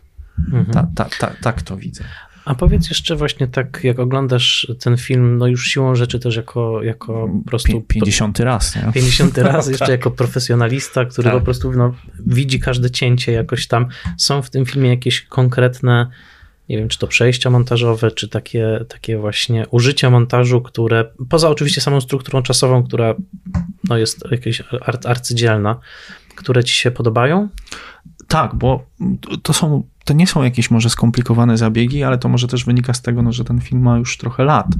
Natomiast e, tam jest montaż skojarzeniowy i to, i to polega na tym, że właśnie rozmawialiśmy o lampie, no to konkretnie w um, scenie, w której Noodles um, wciąga opium na samym początku filmu, i widać, że to są cięcia w ogóle planowane przez kamerę, bo kamera odjeżdża, zmienia się fokus i widzimy rozmazane światło właśnie w tej e, palarni opium i przechodzimy od nieostrości w ostrość w lampę, która wisi na ulicy i która oświetla kawałek przestrzeni. I to jest ta scena, w której są pokazane zwłoki przyjaciół. Tak? Mhm. I takich rzeczy w tym filmie jest dużo, bo na przykład jest taka, taka prosta scena, jak oni jadą samochodem przez molo i wpadają. I, i to auto wpada do, do, do rzeki, a chwilę później widzimy auto, które spłonęło. Mm-hmm, mm-hmm, to prawda, to prawda. Więc to jest taki montaż skojarzeniowo, skojarzeniowych podobieństw, ale też podobają mi się takie bardzo proste zabiegi, jak pojawia się na przykład komisarz Aiello. To w ogóle to śmieszne, bo to gra go Dany Aiello. Dany Aiello, tak. Tak, tak, tak, więc nazwisko niezmienione. E, I zauważ, to jest ten motyw, w którym on jest na schodach, jak to jest cięte, że tam jest połamana oś, że raz kamera pokazuje jego twarz z prawej strony, raz z lewej. Normalnie i, i strykają flesze i normalnie można by powiedzieć, że to jest błąd montażowy, no bo to jest tak zwane niezachowanie osi, ale tutaj jest to celowy zabieg, żeby pokazać, że Aiello jest demoniczny. Mm -hmm. I, i, I, to są takie rzeczy, które, które są takimi smaczkami, wiesz, w tym filmie. To zapytam cię jeszcze o taką rzecz, bo mm, no, pod, film jako podróż przez emocje. Jakie, jakie emocje są składowymi częściami tego filmu? Z jaką emocją ten film cię zostawia? Jakie, jak, jakbyś opisał podróż, czy jest tutaj w ogóle coś takiego jak taka podróż emocjonalna, skoro to jest tak poszatkowane, skoro to jest tak wymieszane, to czy wydaje ci się, że ten film ma jakąś taką wyraźną właśnie podróż od, od jednej do emocji do drugiej y, i jakbyś ją opisał, z jaką emocją zaczynamy, a z jaką emocją y, kończymy? To jest trochę taki film, który jest brutalny i na pewno jakby pod tym względem jest straszny. To, co tam widzisz, zarówno maltretowanie Mo, które jest na początku, ten gwałt, ale to jest to, o czym mówiłem wcześniej, o tej Ameryce, prawda, że ona jest tak samo piękna, jak i brutalna. I tutaj w tym filmie jest dużo piękna, ale to jest ten, to piękno takie sentymentalne, to jest taka tęsknota. Jeżeli mnie pytasz, jaka jest największa emocja w tym filmie, to jest tęsknota. Mm. I jakbyś się wsłuchał w muzykę Morricone, w ten motyw przyjaźni, który się pojawia, jakby, kiedy Noodles e, na początku filmu e, wchodzi do baru Grubego Mo, a potem jak wraca po latach do baru Grubego Mo, to ten motyw muzyczny jest takim wyrazem tęsknoty. I myślę, że największą emocją, jaką w tym filmie jest, to jest tęsknota i pogoń za jakimś ideałem, który został stracony. Mm-hmm, I, mm-hmm. I, to jest najsilniejsza emocja. To wydaje mi się, że zgadzam się z Tobą, jednocześnie myśląc o tym, że sam miałem 15 lat, kiedy ten film po raz pierwszy oglądałem, 40 prawie lat teraz, kiedy do niego wracam, e, to zupełnie inaczej podchodzę, to zabrzmi trochę sentymentalnie, ale do tego cięcia pomiędzy młodym Noodlesem a starym Noodlesem, kiedy Noodles... I wchodzi Yesterday. Wchodzi Yesterday. I świetnie przetworzone przez Morricone, bo tam padają tylko dwa słowa.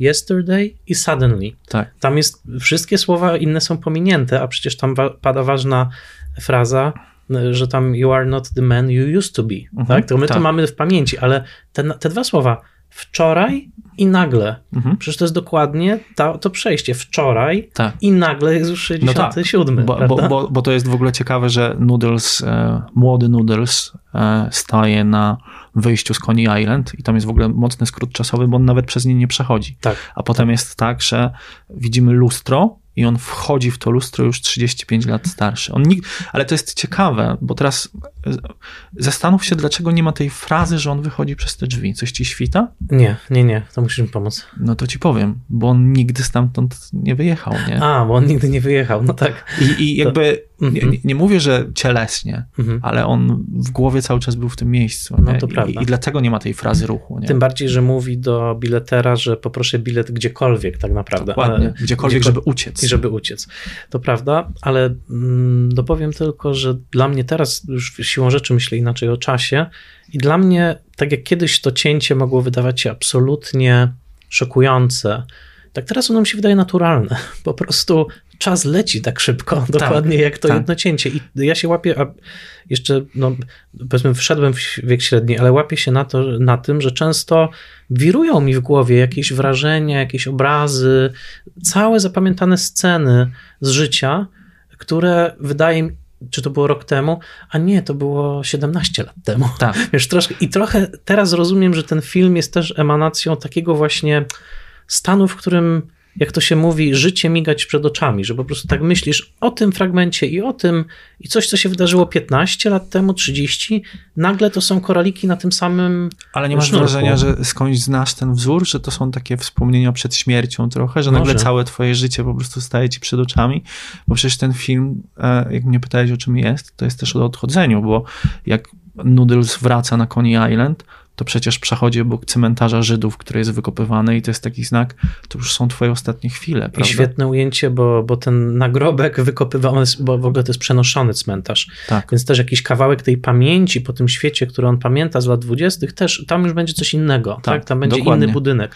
I on patrzy na mur i za tego muru wyrasta ten nagrobek, to tak dokładnie. jakby chciał powiedzieć, czas na ciebie, tak? Tak, Troszeczkę. tak, tak, o tym mówię, więc mm, to widzisz, mnie ten film fascynuje, bo to jest taka filmowa odyseja bohatera przez życie.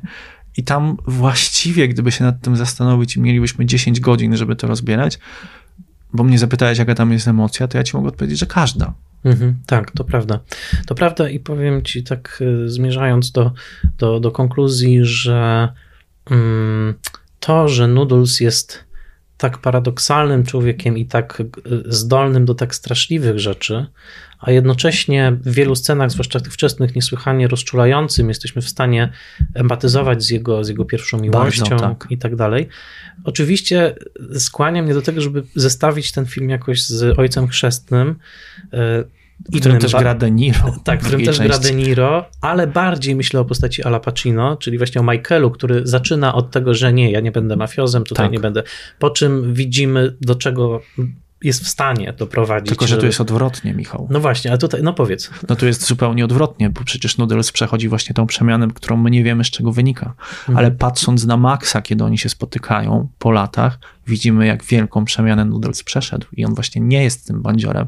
On mu zresztą mówi, no bo przecież Max Bailey mu proponuje, tu masz pistolet, zastrzel mnie za to, co ci zrobiłem. Przecież wszedłem do twojego domu, zabrałem twoją kobietę, zniszczyłem twoje życie, wszystko ci wziąłem, zastrzel mnie.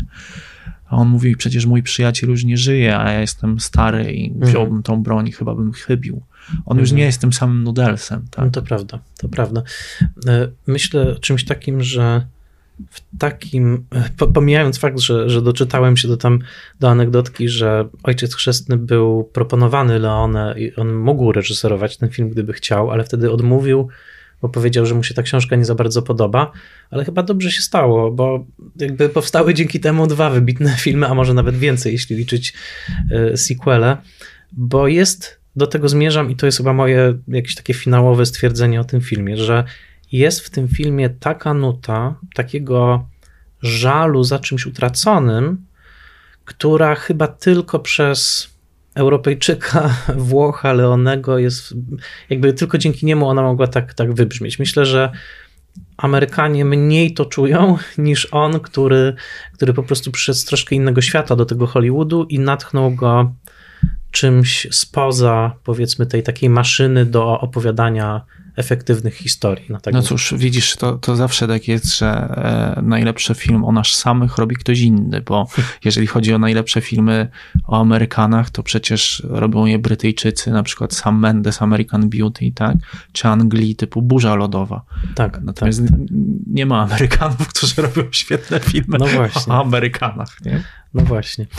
E Słuchaj, dla mnie, nie wiem, czy jeszcze masz jakieś, jakieś tropy. Słuchaj, mógłbym tak godzinami gadać, ale to by się nie zmieściło w jednym tak, odcinku. Myślę, myślę, że tak czuję, że dotknęliśmy jakichś y, bardzo ważnych, bardzo ważnych rzeczy, więc po, powiem tak, y, obejrzałem ten film chyba dwa czy trzy razy przygotowując się do tego odcinka. Wiem, że do niego jeszcze wrócę, pewnie nie od razu, ale na pewno chcę wracać do tego filmu, bo wydaje mi się, że on wynika z jakiejś takiej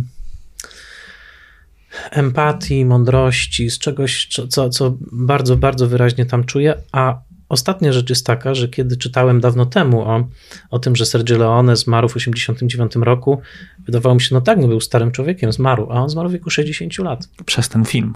Czytałeś I przez ten, ten, film troszeczkę, tak. Bo, że ten film, przygotowanie do tego filmu, walka o ten film tak. go wykończyło. Także on naprawdę zmarł młodo. No tak, ale, ale właśnie też o tym jest film, że jakby a robienie pewnych rzeczy kosztuje, nie? Tak. I jak mówi bohater filmu pewnego razu na Dzikim Zachodzie, e, nie sprzedaje się marzeń, marzenia życia. I on, Leone nie sprzedał marzenia życia, on je, on je naprawdę zrealizował. Niestety także jakoś tam za to zapłacił. Słuchaj, mam nadzieję, że to nie ostatnia twoja wizyta Michał, na pewno Masterze, na także nie. musimy tylko wymyślić film i zapraszam na e, kolejną, kolejną rozmowę. E, ze mną był Jurek Zawadzki, połowa kreatywnego teamu tworzącego Let's Made Movies. Tak jest. Dziękuję wam serdecznie i do następnego razu. Bardzo dziękuję Jurkowi Zawadzkiemu. To zawsze tak wielka przyjemność porozmawiać z kimś, kto tak kocha kino i tak wspaniale je czuje. Bardzo Ci dziękuję, Jurku, i zachęcam wszystkich do słuchania podcastu e, Jerzego Zawadzkiego i Tomasza Mączki. Let's Mate Movies przez T. Let's Mate Movies. Fantastyczny podcast. A teraz przejdźmy, skoro już rozpakowaliśmy trochę dawno temu w Ameryce, przejdźmy do rozdziału trzeciego, w którym chciałbym Wam pokazać, kim byli ludzie, którzy napisali ten film. Bo oczywiście Harry Gray napisał swoją powieść, jest tam bardzo dużo wątków, które rozpoznajemy później w filmie, ale są one bardzo przetworzone. Skoro nie udało się z Normanem Mailerem, nie udało się z Robertem Dillonem, w końcu na ekranie mamy sześć nazwisk scenarzystów. Oczywiście obok Sergio Leone są to Leonardo Benvenuti, Piero de Bernardi, Enrico Medioli, Franco Arcali, Franco Ferrini, no i Sergio Leone. E, za tak zwane dodatkowe dialogi additional Dialogues odpowiada niejaki Stuart Kamiński, który też pojawia się w napisach. Ważna tutaj informacja, Stuart Kamiński był filmoznawcą z Chicago, który jednocześnie pracował nad dialogami, nad amerykańską wersją dialogów tutaj, a zatem odegrał trochę taką rolę jak Mickey Knox przy filmie pewnego razu na Dzikim Zachodzie, a jednocześnie był autorem wielu powieści kryminalnych, których y, tłem akcji jest Hollywood lat 30. i 40. i występują tam także prawdziwe gwiazdy, tyle że w fikcyjnych rolach. Stuart Kamiński był jednocześnie w tym całym gronie jedynym Żydem, który był trochę traktowany też jako taki konsultant właśnie do kwestii e, etnicznych, religijnych, obyczajowych, żydowskich i który, jeśli wierzyć e, e, scenarzystom, którzy potem zwierzali się Christopherowi Freilingowi, bardzo oponował przeciwko łączeniu elementów seksualnych i religijnych. W pewnym momencie był pomysł, żeby Noodles który jest w więzieniu, odsiaduje wyrok za zabójstwo Baxiego, który z kolei zabił jego przyjaciela, żeby czytał w więzieniu pieśń nad pieśniami, którą wcześniej czytała mu oczywiście Debora w takiej bardzo przejmującej, miłosnej scenie. E, z pierwszej części filmu e, i żeby jednocześnie czytając pieśń nad pieśniami ze Starego Testamentu się masturbował myśląc o Deborze. Podobno na ten pomysł bardzo źle Kamiński zareagował. Tej sceny w filmie nie ma.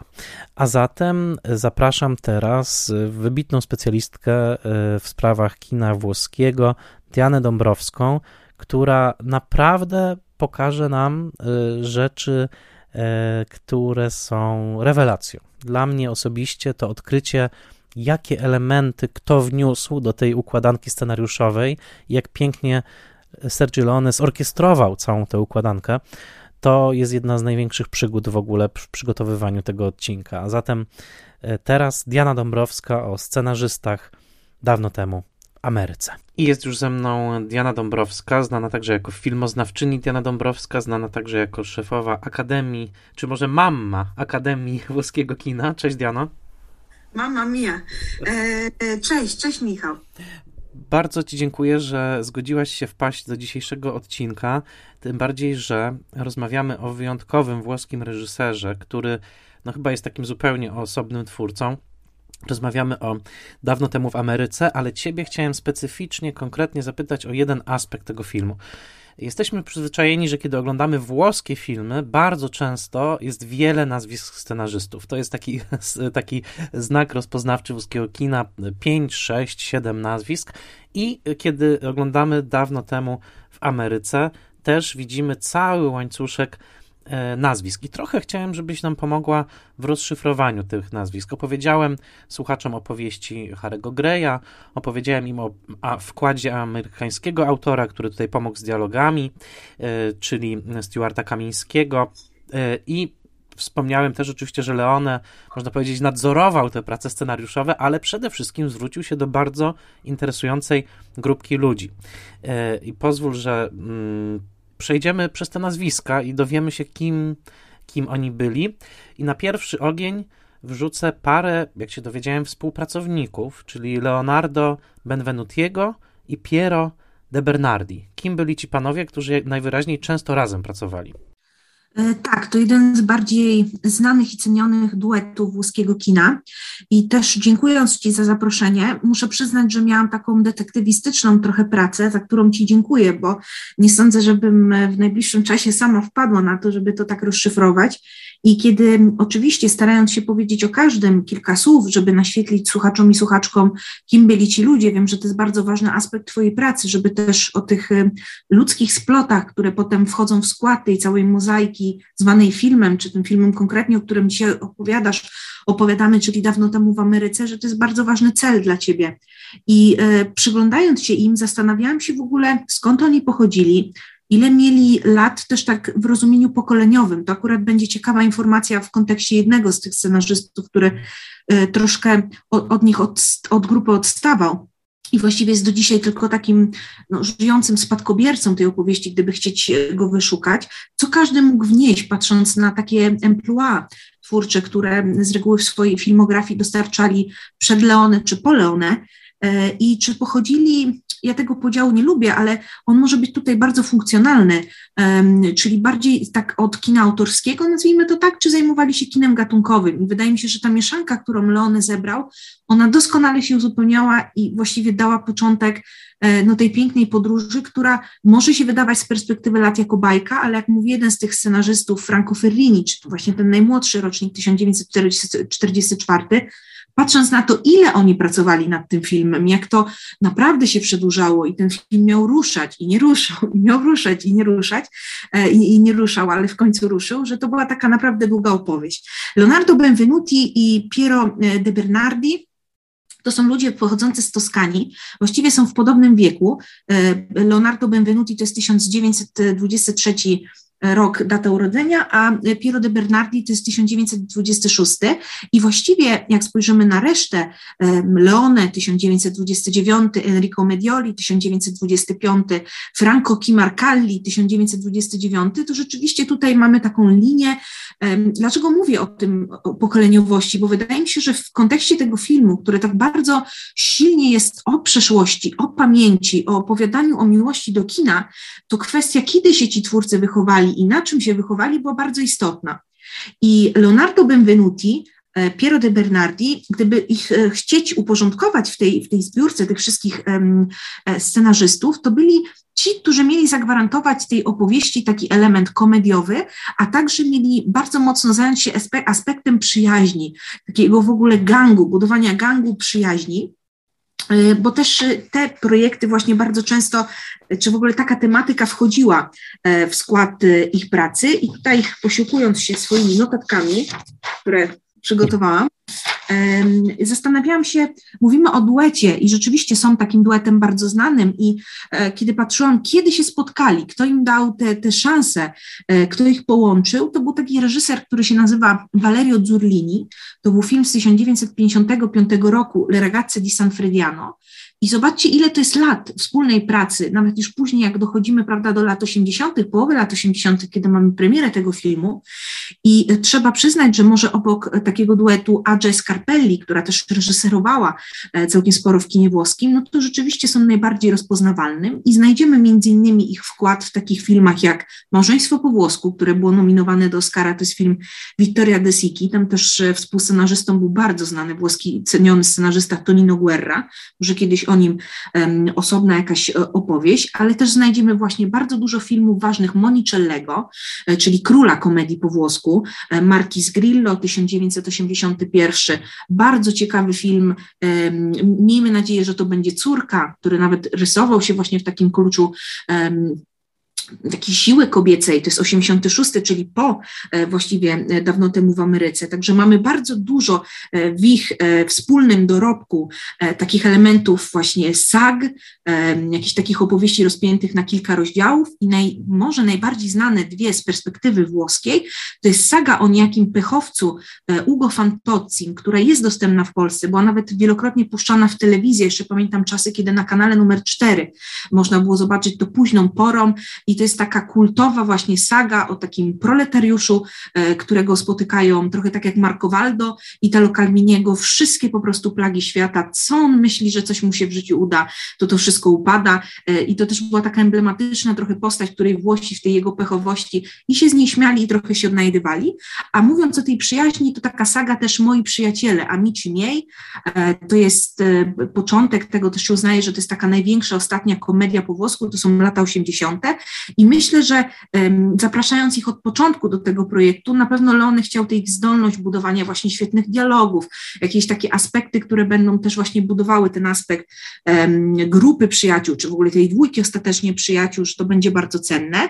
I myślę, patrząc na to, jakim ty jesteś człowiekiem, który edukuje, że warto wspomnieć szczególnie o postaci krócej żyjącego Leonarda Benvenutiego, powiedzieć po prostu, że to był człowiek, który wychował jako scenarzysta i autor, artysta, całe pokolenie twórców, którzy do dzisiaj robią filmy, jak chociażby Paolo Virzi, który w Polsce Kapitał Ludzki, taki film. Także on e, wielokrotnie, e, nie wiem, tak jak trochę Ormano Olmi miał taką swoją bezpłatną, nazwijmy to tak, taką szkołę trochę, która była na kontrze do takiej, do tego, co robiło tylko zinstytucjalizowane w Rzymie, czy introsperymentale, że właśnie taką szkołę e, dodatkową, można powiedzieć, takie przedszkole dla scenarzystów, dla reżyserów, wielu włoskich twórców się tym, tym zajmowało i i, i takie właśnie nazwiska jak Paolo Virzi czy Francesca Archibugi, bardzo dobra włoska reżyserka, która też do dzisiaj kręci filmy, że to wszystko e, gdzieś tam jest wychowane na scenariuszach i na poglądach i na wrażliwości Leonarda Benvenutiego i obaj doczekali się nagród. Można we Włoszech, jeżeli jesteś dobrym scenarzystą, dostać takie nagrody. I o tych panach myślę, że już Super, super, bardzo Ci dziękuję e, też za wszystkie dobre, za dobre, wszystkie dobre słowa. A zatem mamy tych, którzy do, do, dostarczyli mm, powiedzmy tego humoru, tej też y, pewnej takiej rodzajowości y, i, epickości, można powiedzieć. Także z tego, co gdzieś znalazłem w, tych, w, tych, w tej części filmu poświęconej właśnie dzieciństwu, czyli właśnie tak jak powiedziałeś, moi, moi przyjaciele, tutaj też mamy przecież paczkę przyjaciół. Przejdźmy teraz do mm, nazwiska, którego wstydzę się, że wcześniej nie znałem. Jak zobaczyłem jego filmografię, jest niesłychanie szacowna. Enrico Medioli, e, bardzo często, no, notabene nominowany do Oscara, e, e, współpracownik pana Lukina Viscontiego. Teraz możemy ujawnić, że jakaś kropla Viscontiego jednak jest w, dawno temu w Ameryce, chyba dzięki temu panu, prawda?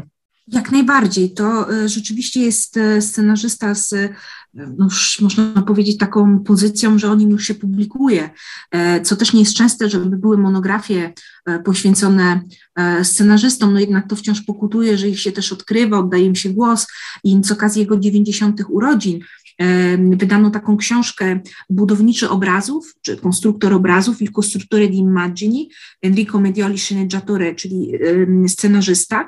I muszę przyznać, że to było dla mnie odkrycie właśnie wczytać się w różnego rodzaju jego wspomnienia, e, też na przykład zafascynowało mnie to, jak on w ogóle został scenarzystą, dlatego że patrząc ten konstruktor tutaj budowniczy, to, to nie jest przypadkowy w tym tytule, bo rzeczywiście pochodził z rodziny, która no, miała takie korzenie, można powiedzieć, zawodowe i w takim kierunku, tak to często bywa.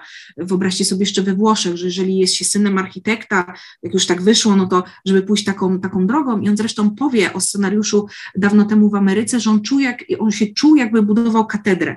Więc nawet ta nomenklatura taka budownicza, gdzieś architektoniczna, gdzieś tam e, do tego wróciła, ale jestem w ogóle, jak to człowiek odkrywa takie rzeczy i ja mam ściarki, kiedy o tym myślę, po prostu, ten człowiek w pewnym momencie swojego życia, który miał, wydawało się, ustaloną ścieżkę, zachorował i znalazł się w Davos.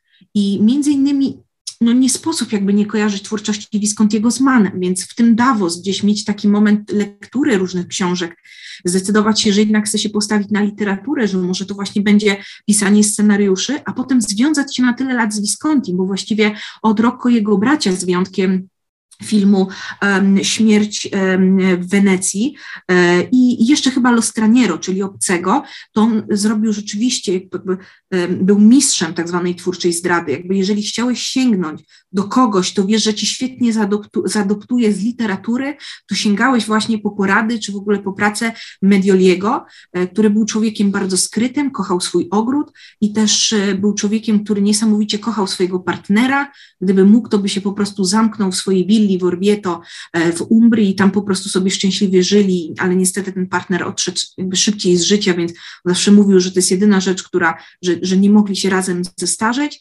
E, I e, też podoba mi się jakby w takim to pielęgnowanie tego ogrodu i trochę właśnie jakaś taka, nie wiem, tak, że ten człowiek pasował po prostu do tej mitologii Viscontiego, współtworząc ją także.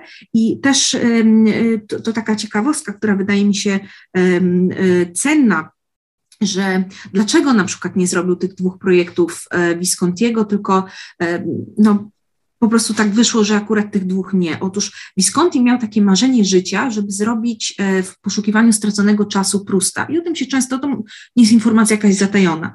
Ale co ciekawe, to recherche Prustiano, tak jak to roboczo się nazywało, to właśnie było to, czym latami zajmował się, a ostatecznie nie doszło do skutku, właśnie Medioli. I mam takie poczucie, że ta praca w stronę tego straconego czasu, praca na pamięci, jakby to, że tamten projekt się nie udało zrobić, że on przeniósł pewne elementy do tego właśnie, do scenariusza dawno temu w Ameryce i do tego podejścia.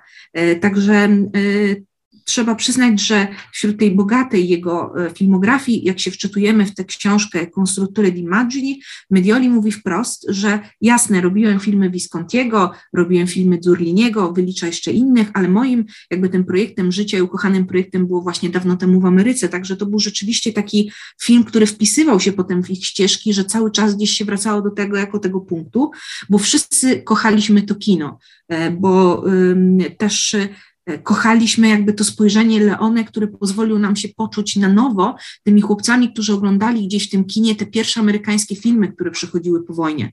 I też może taka ciekawostka, tutaj nazwisko Bertolucciego pojawi się również przy innym scenarzyście, że jest wychowankiem ojca Bertolucciego, Attilio Bertolucciego, e, właśnie ten scenarzysta Enrico Medioli, e, a Bertolucci, no, wspaniały poeta, naprawdę artysta bardzo we Włoszech ceniony i co ciekawe, też czytając te te jego teksty z tej, czy też z tej zbiorówki, o której cały czas e, mówię, to spodobało mi się coś takiego, że mówił o swoim mistrzu Medioli tak, że Bertolucci nau, nauczył mnie kochać w równym stopniu zarówno Dantego, jak i John Crawford. I pomyślałam, że w tym takim połączeniu, że ta Ameryka wracała jak takie, e, takie echo. I e, też o metodzie pracy Leone naprawdę mało, mało informacji jest o tych jakby scenarzystach, ale dzięki tej książce, jak udało mi się do niej dokopać, to na przykład e, porównywał, to już tylko to wspomnę, Medioli, że Visconti na przykład to był człowiek, który chciał dostać scenariusz, pisał na marginesach, pisał w jakichś takich szczelinach tego tekstu, nie rozmawiał z tobą o tym, dostawał materiał, oddawał i to był taki ping-pong pisany. Ale one, on chciał się otaczać ludźmi. To był człowiek, który kochał mówić, wszystkie uwagi przychodziły słownie, trzeba było też pilnować, żeby to jakoś zapisywać, bo musiał być ten żywioł i on wszystko nienawidził jakby pisać, otaczał się, żeby mówić i y, to, to wydaje mi się, że jest taka bardzo ciekawa cecha. Mhm.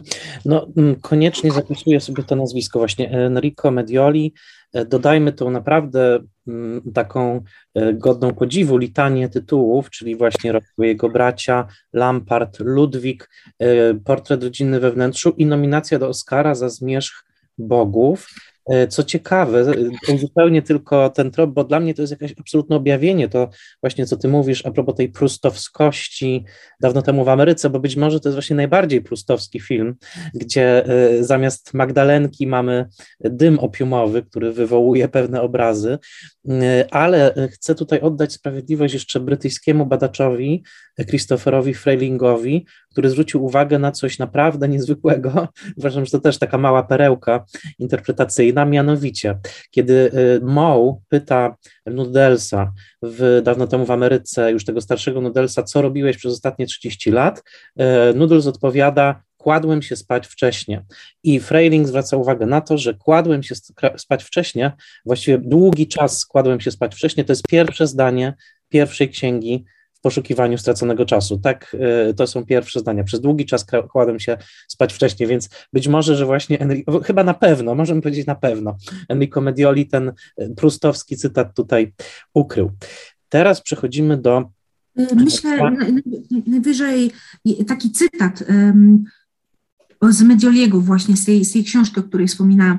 Nikt wcześniej, nigdy wcześniej nie robiłem filmu akcji, nigdy wcześniej nie zajmowałam się tematyką gangsterską. Leone kochał rozmawiać z nami, przerzucać się argumentami, uwielbiał ludzi z charakterem. Żaden z nas, trzeba cały czas to podkreślić, nie był ani Amerykaninem, ani Żydem, ani gangsterem, ale każdy za sprawą kina miał swoje wyobrażenia o Ameryce tamtych lat i był w stanie jakby ruszyć tą pamięcią, żeby to zrobić. I wydaje mi się, że ta wielka miłość e, do kina amerykańskiego to jest jedno, ale nie sposób nie widzieć, jak Leone też korzysta z literatury, między innymi z Marlowa, z Hemingwaya, z Fitzgeralda i Hameta. E, I e, jako dodatkowa informacja, taki smaczek, Leone w 89 niestety zmarł, Medioli jeszcze pracował, tworzył, ale trzeba przyznać, że gdyby ta współpraca udało się ją przewinąć, przedłużyć, e, to Leone właśnie za pomocą Medioliego zrobiłby Przeminęło z wiatrem. Hmm. Tak, tak, właśnie gdzieś też natknąłem się na tę informację, że to było jego marzenie, remake Przeminęło z wiatrem. Teraz przechodzimy do no, troszkę smutnej historii, bo, bo, bo Franco Arcaldi y, nie dożył premiery dawno temu w Ameryce, zmarł w 1978 roku. Ale właśnie, Franco Arcaldi, jak rozumiem, dla przyjaciół Kim, tak? E, tak. I tutaj mamy kolejny. To taka ksywa partyzancka. A, no właśnie. I tu mamy link z kolei z Bertolucci. Tak, ważny link z Bertoluccim, rzeczywiście smutna historia, umiera w wieku 48 e, lat i teraz e, w całej tej dynamice pracy scenarzystów warto podkreślić, że e, Medioli wchodzi w tym momencie, kiedy niejako zwalnia się to miejsce, bo Arkali odchodzi z tego zespołu. Oni, to było dla mnie dużym odkryciem, że wcale nie byli tak w takiej linii od początku wszyscy razem, że była w tym taka dynamika, że też dużo zmieniło odejście właśnie Kima Arkaliego, bo rzeczywiście rzeczywiście tą ksywą on, on uwielbiał być nazywany, zresztą zagrał nawet postać u Tinto Brasa o takim imieniu e, partyzancką. No twórca rzeczywiście, który w kinie włoskim mam wrażenie, że jest nawet bardziej kojarzony jako montażysta e, i oczywiście też jako scenarzysta, ale książki, które powstały nawet na dwa lata po jego śmierci w takich naprawdę wydawnictwach bardzo prestiżowych, jak Marsilio Autore i e, to jest Franco Arcalli Il Montatore di Cinema.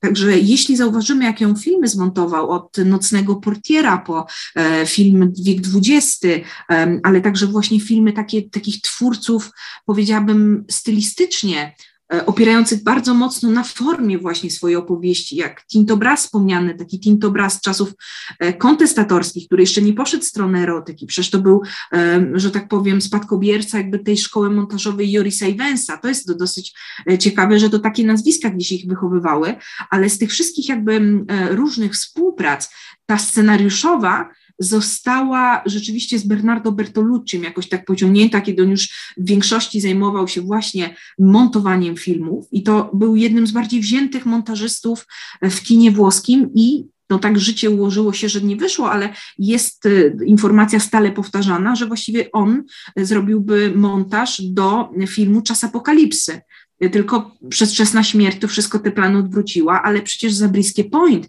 jaki tam montaż jest istotny. Pomyślmy o zawodzie reporter, e, pomyślmy też o filmach Bertolucciego, o filmie Konformista, gdzie właśnie to ponoć Arcalli i tutaj z tego konfliktu, gdzie potem Bertolucci przyznał mu rację, że tak, rzeczywiście przyłamywanie jakichś długich ujęć, jakimiś takimi um, retrospekcjami, czy też w ogóle jakby takie szukanie takich pęknięć, żeby ta forma była mniej linearna, żeby była żywa. Arkaldi dodawał do filmów dynamiczności, był właśnie mistrzem tego, żeby ewokować te wspomnienia, e, wmontując flashbacki, reminiscencje. To przecież jest ta historia dawno temu w Ameryce. I e, wydaje mi się, że gdyby nie ta przedwczesna śmierć, to właśnie być może Arkaldi montowałby też ten film, co jest e, bardzo ważne, bo tutaj nawet to była ta jego pierwsza profesja. Także taki człowiek, który był uznawany jako buntownik, miał tę przeszłość właśnie partyzancką, e, którą bardzo sobie cenił. E, człowiek, który urodzony w Rzymie, ale w wieku 15 lat poszedł jakby w stronę północy Włoch, żeby walczyć E, i być po stronie rezystencji, czyli ruchu oporu. E, był bardzo przystojny i jako amant początkowo dorabiał w różnych filmach. Naprawdę tak jakbym, e, nawet on z tego żartował, że, że, że w sumie gdyby nie to otworzy, jakby tak, taka próba wejścia w słowo, potem w to drugie przepisanie filmu, jakim jest montaż, to być może grywałby jakieś takie trzecioplanowe role w filmach, bo było na niego wzięcie, że tak powiem, ale czy to będzie współpraca z Giulio Questim, czy to będzie współpraca z Bernardo Bertolucci, Sampieri, Antonioni, E, też w kontekście Viscontiego, zupełnie w Polsce nieznana, a przecież jest Eriprando Visconti, który jest z tej rodziny, e, jest bratankiem Viscontiego, to zrobił cztery filmy z nim. E, taka też kariera u nas w ogóle nieznana, przecież jakby ten ród, ten Eriprando nie robił aż tak złych filmów, także jest to postać w tym jakby swoim pięknie tragiczna, ale też postać, która e, każdy chciał z nim pracować. I to było, wydaje mi się, wielkie szczęście Leony, że sobie go tak zaklepał, ale niestety życie napisało inny, inny scenariusz. A, a, pamiętając o tym, jak istotne dawno temu w Ameryce są właśnie te przejścia między przeszłością, teraźniejszością i, i tak dalej, to, to, to też jakiś wizjonerski impuls Leone, żeby kogoś, kto tak mocno czuł te rzeczy, bo przypomnę, że w konformiście Bertolucciego też bardzo ważne jest właśnie to, jak przeszłość i pewna trauma z przeszłości determinuje e, życie bohatera. No, kolejne... No, pomyślmy też o, o nocnym portierze, prawda, Liliany Kawani, który też jest cały czas oparty na tych dwóch e, płaszczyznach, tak, to cały mhm. czas w tym jakby spojrzeniu tutaj, prawda, Charlotte Rampling w stronę nawet, nie, nie mówię tylko, prawda, tego oprawcy, którego ona potem na nowo spotyka, ale e, też wydaje mi się, że Arkalli e, był, jakby dopóki pracował, też był z tą z osób, która walczyła jakby, kiedy ten flashback musiałby się pojawić, bo wiemy, że Leone bardzo długo miał problem, jaką, jak, jaki sposób na to wprowadzić, jaka arbitralność tu by miała być e, i niewątpliwie pomógł mu w tym paradoksalnie ten najmłodszy. No właśnie. Czyli, czyli, czyli Franco Ferrini. E, ja znalazłem tylko jedną informację, że, że na pewno możemy mu przypisać tę scenę z zamienianiem niemowląt w szpitalu, że to podobno był jego pomysł, ale w zasadzie nic więcej nie wiem, no poza tym, że już powiedziałeś, że był najmłodszy. Tak, tak, był, był najmłodszy i tutaj ja nie chciałabym jakby takiej kwestii, nie chcę, żeby Państwo czy, czy słuchający źle to odebrali, ale wydaje mi się, że akurat w kontekście filmu e, dawno temu w Ameryce i takiego właśnie na czym kto się wychował, że to jest dosyć istotne, że to był człowiek, który to jest 15, a z niektórymi scenarzystami 20 lat różnicy i on naprawdę wnosił e, swoistą świeżość, ale to jest niesamowite i, i to przyznam szczerze, że to tylko dla Spoilermastera dotarłam do takich informacji, że w latach 70. I od tego się rodzi ta e, jakby przyjaźń z Sergio Leone.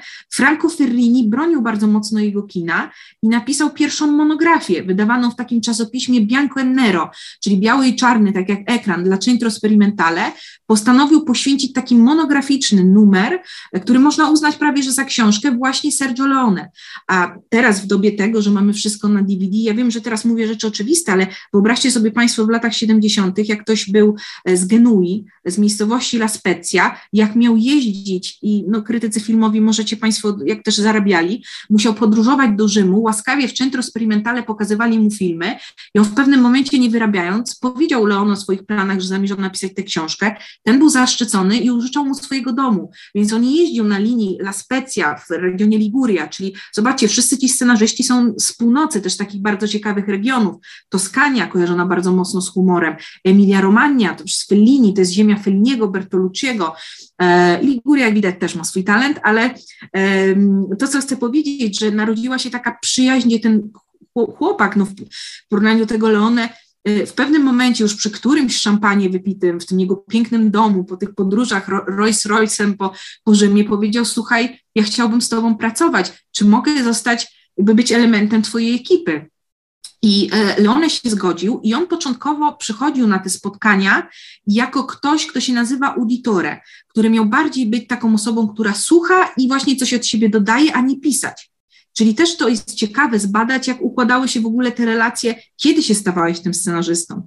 I teraz to właśnie jego pomysłowość, żeby na przykład dodawać takie elementy gatunkowe, takie niemalże detektywistyczne, tak jakby kto woła na przykład naszego bohatera, tak? Tam jest taki wątek, e, powiedzielibyśmy wręcz detektywistyczny, jakby kto z tym rabinem wysyła, to jest on, to jest Franco Ferrini. I to było ciekawe, że um, jakoś tak, tak czuję, też tak patrząc, jak może to działać, że on tak ich zaskoczył właśnie tą świeżością, że on awansował niejako w praktyce i został wpisany ostatecznie na listy płac, tak? Został, został scenarzystą tego filmu, ale miał w tym czasie też jakieś już pierwsze swoje doświadczenia i to było dosyć niesamowite, bo Leone zaufał mu, kiedy nie miał żadnych, a ten film tak długo powstawał, że on też łapał różne doświadczenia, między innymi z Albertą Latuadą napisał taki film La Cicala, też bardzo dużo komedii, ale po tym doświadczeniu z Leone, i to wydaje mi się, że ten reżyser ma dużo fanów w Polsce i warto warto o tym powiedzieć, stał się takim stałym współpracownikiem Dario Argento. I jak to świat musi być zawsze mały, a filmowy to w ogóle, pierwszym filmem, który zrobili razem jest fenom film Fenomena z Jennifer Connelly w roli głównej z roku 1985-86 w zależności od dystrybucji, także e, wspólnie zrobili taki film Opera, bardzo dobry Dario Argento, e, też inne e, jakby horrory, są słynne Demony 1, Demony 2, też dostępne teraz w przestrzeni VOD w Polsce, bo też tych filmów coraz łatwiej jest jakby do nich dojść, także bardzo dużo dobrych filmów gatunkowych, jakby potem Ferlini poszedł tą drogą, ale niewątpliwie jest to taka niesamowita historia takiego awansu, właśnie od kogoś, kto przychodził słuchać, robić notatki, a potem stał się scenarzystą jakby i mówi sam do dzisiaj, że pracowałem z największymi w branży, tak, wymieniając te, te wszystkie nazwiska e, i, i to, to, to jest w moim przekonaniu naprawdę e, niesamowita historia. No jest to piękna, jest to piękna historia, y, niesamowicie odkryta przez Ciebie też dla nas. Ba bardzo, bardzo Ci za to dziękuję. Oczywiście już nie mówię teraz o Sergio Leone, który też jest tutaj wpisany y, do scenariusza, ale tak jak powiedziałaś, właściwie wszyscy potwierdzają, że on raczej nie pisał, tylko właśnie orkiestrował, rozmawiał, 500 razy opowiadał sceny, zmieniając je jednocześnie i, i był dosłownie opowiadaczem, kimś takim, kto, kto tworzył mówiąc. E, innymi słowy, trochę Franco Ferrini w tej konstelacji odegrał troszkę tę rolę, co Dario Argento w konstelacji dawno temu na Dzikim Zachodzie, gdzie to Argento był tym, że tak powiem, młodym krytykiem raczej, który tam został dopuszczony do, do tego stołu i, i oczywiście też odcisnął swoje swoje piętno. No słuchaj, niesamowicie, nies y, powiem tak, ten film często jest nazywany rebusem, zagadką. Ty dla nas dzisiaj rozwiązałaś rebus, zagadkę tej długiej listy nazwisk, która do tej pory, od razu to mówię, była dla mnie y, po prostu znakiem zapytania. Zawsze, kiedy oglądałem ten film, widziałem tą długą litanię i myślałem, no, co to byli za ludzie, kto to był? Dzięki tobie to teraz wiem. Także bardzo, bardzo Ci, Jano, za to dziękuję. Grazie mille. Serdecznie dziękuję Dianie Dąbrowskiej. To ogromna przyjemność. Zachęcam Was do słuchania jej e, wystąpień w Akademii Włoskiego Kina, w ogóle do śledzenia i do wspierania na Patronite e, właśnie Akademii Włoskiego Kina, bo to jest przyjemność zawsze słuchać e, tej pasji, z jaką Diana opowiada. No i po prostu myślę, że, że nie ma w Polsce nikogo, kto tak bardzo mm, dobrze znałby się na kinie włoskim, jednocześnie przynależąc do tej kultury włoskiej, bo Diana jest Polką i Włoszką jednocześnie. A zatem bardzo, bardzo serdecznie dziękuję jej przede wszystkim i polecam Wam uwadze Akademię Włoskiego Kina. Teraz pora na rozdział czwarty, a mianowicie losy dystrybucji dawno temu w Ameryce. No bo film w tej wersji, którą znamy chociażby dzisiaj z Netflixa, on jest bardzo bliski y, intencji Leone. Jest właśnie tą niechronologiczną opowieścią. Ale to nie było takie proste, żeby taką czterogodzinną, niechronologiczną opowieść wprowadzić na ekrany amerykańskie. Niestety. Kiedy Sergio Leone podpisywał kontrakt na dawno temu w Ameryce e, z dystrybutorami, czyli Warner Brothers i z Lad Company, czyli z mm, firmą producencką ze Stanów, była umowa, że film będzie trwał 165 minut i nie dłużej, czyli 2 godziny 45 minut. Trochę się tym nie przejmował, założył, że wszystko będzie dobrze. Później film zaczął się rozrastać. Koniec końców y, zaproponował, żeby dawno temu w Ameryce to były dwa filmy po trzy godziny. Trochę tak jak Wiek XX Bernardo Bertolucciego. No ale to za bardzo nie było w smak dystrybutorom ani producentom i koniec końców y, film miał w tej wersji właśnie 3 godziny 40 minut mniej więcej pokaz próbny w Bostonie. To odbyło się 17 lutego roku 84. E, katastrofa. E, wściekli widzowie, trzaskające drzwi, nikt nie rozumie o co chodzi. Wytwórnia, właściwie firma producencka i dystrybutor, bo to tak trzeba pamiętać, że wtedy Warner Brothers było dystrybutorem i do dzisiaj jest dystrybutorem, a nie, nie firmą producencką, e, panikują i kasują natychmiast pokaz w Waszyngtonie, który miał być na następny dzień. 14 marca 1984 roku w Burbank w Kalifornii zostaje pokazana wersja okaleczona, wersja Zaka Stanberg, Stanberga, montażysty, który, jeżeli dobrze ustaliłem fakty, po wielu latach otrzyma Oscara za Matrixa, ale w roku 1984 był odpowiedzialny za skrócenie filmu o ponad półtorej godziny do 2 godzin i 20 minut. To jest ogromna, ogromna różnica. I uwaga, do przemontowania filmu tak, żeby był chronologiczny. Ta wersja jest do obejrzenia, znajdziecie ją w sieci. Jest straszna, jest po prostu straszna. Zaczyna się w latach dwudziestych, no wszystkie wydarzenia są po kolei, tyle że nie ma półtorej godziny opowieści. Trochę jest złagodzona przemoc i y, film kończy się w momencie, kiedy Noodles stoi pod oknem Maxa, słyszy strzał, nie ma żadnej sceny ze śmieciarką y, i, i po prostu odchodzi w dal film jest tak banalny, tak niezrozumiały i tak właściwie nie ma w nim nic z tych elementów, które mogą nas zachwycić w prawdziwym dawno temu w Ameryce. I e, ta wersja e, została właśnie przygotowana przez montażystę Zaka Stenberga na e, zamówienie LAD Company. Była to niesamowita potwarz dla Leone. No to po prostu tak jakby wypatroszyć y, jego, jego najdroższe y, dziecko. W 20 maja 1984 roku odbywa się kanański pokaz w wersji 3 godziny i 40 minut, czyli tej bliskiej kompletności i odbywa się owa 20-minutowa owacja na stojąco. Niestety to nie przekonuje Lat Company i Warner Brothers i 1 czerwca, a zatem tydzień później w Stanach e, wchodzi na ekrany wersja skrócona, czyli ta 2 e, godziny 20 minut. Recenzje są straszne, pieniędzy w kasach nie ma, nikt tego nie chce oglądać.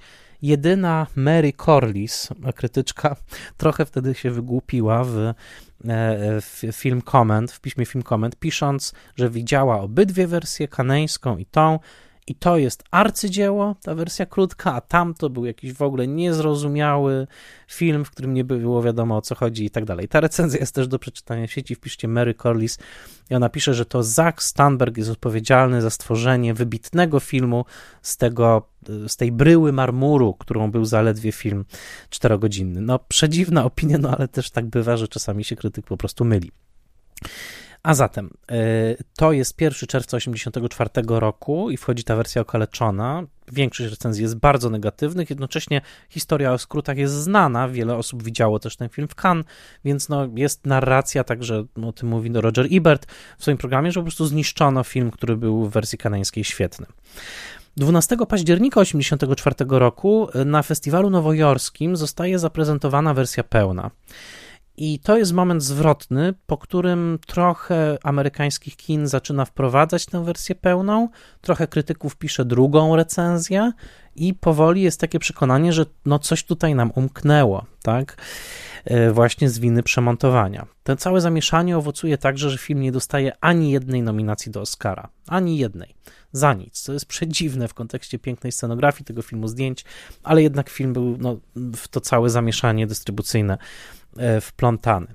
Jednocześnie, co ważne, w Europie grana jest wersja pełna. W Polsce, między innymi, między, mniej więcej w tym czasie, jest grana wersja pełna, ta kanoniczna. A zatem europejscy widzowie są zachwyceni, film przynosi spory zysk, w Ameryce jest kompletna klęska.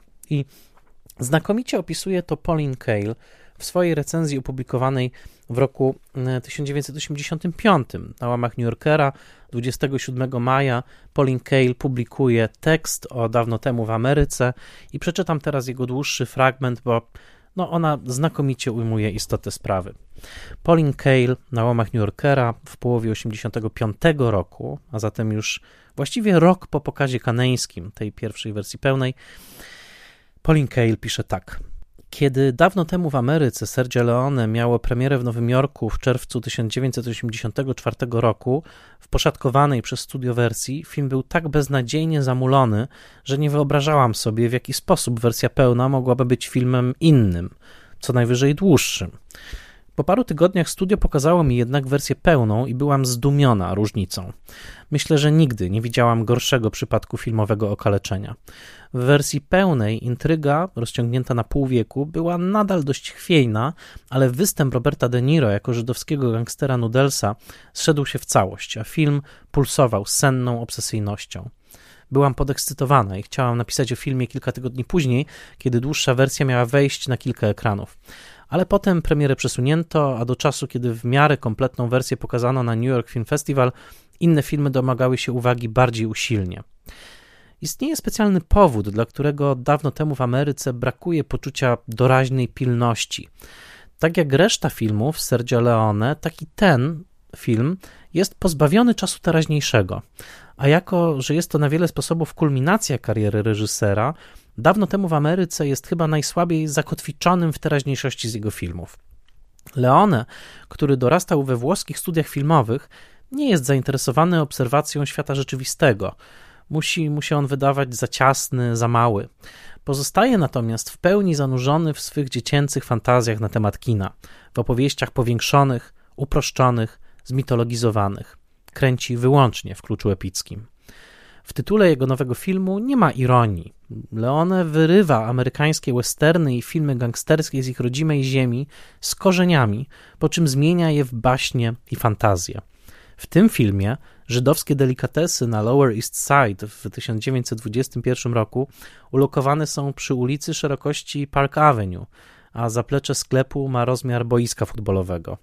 Leonego nie obchodzi fakt, że to właśnie zatłoczone, pełne ścisku budownictwo dzielnicy wypychało dzieciaki w, objęcia, w objęcia ulic. Reżyseruje jakby nigdzie mu się nie spieszyło i wcale nie interesuje go uczynienie jego postaci realistycznymi. Nadmuchuje ich gesty, spowalnia ich ruchy, każde muśnięcie warg językiem jest dla niego istotne. Po czym Cale pisze tak, i to ostatni akapit tej recenzji, który chcę przeczytać w moim tłumaczeniu, które dla Was przygotowałem po tym, jak naoglądaliśmy się konwencjonalnych filmów gangsterskich, postaci w nich obecne urastają często w naszej pamięci z powodu tego, co robiły, albo jak wyglądali aktorzy się w nie wcielający. Leone nie wkłada wysiłku w rozwijanie postaci w swoich filmach. Dla niego są mityczne w sekundzie, w której pojawiają się na ekranie. A w tym filmie, mimo że poświęca prawie godzinę czasu ekranowego dzieciństwu sześciu młodocianych gangsterów i kilka dziewcząt, Kamera czci te dzieciaki w wieku 10, 12 czy 14 lat od pierwszej filmowej klatki. Widz czuje się, jakby podglądał szalone dzieciństwo bogów. W pewnym sensie Leone ofiaruje nam prefabrykowaną fantazję, sen poczęty ze snu, tyle że ze snu gorączkowego, zintensyfikowanego przez sadyzm, nieracjonalną namiętność, zemstę, operową dzikość.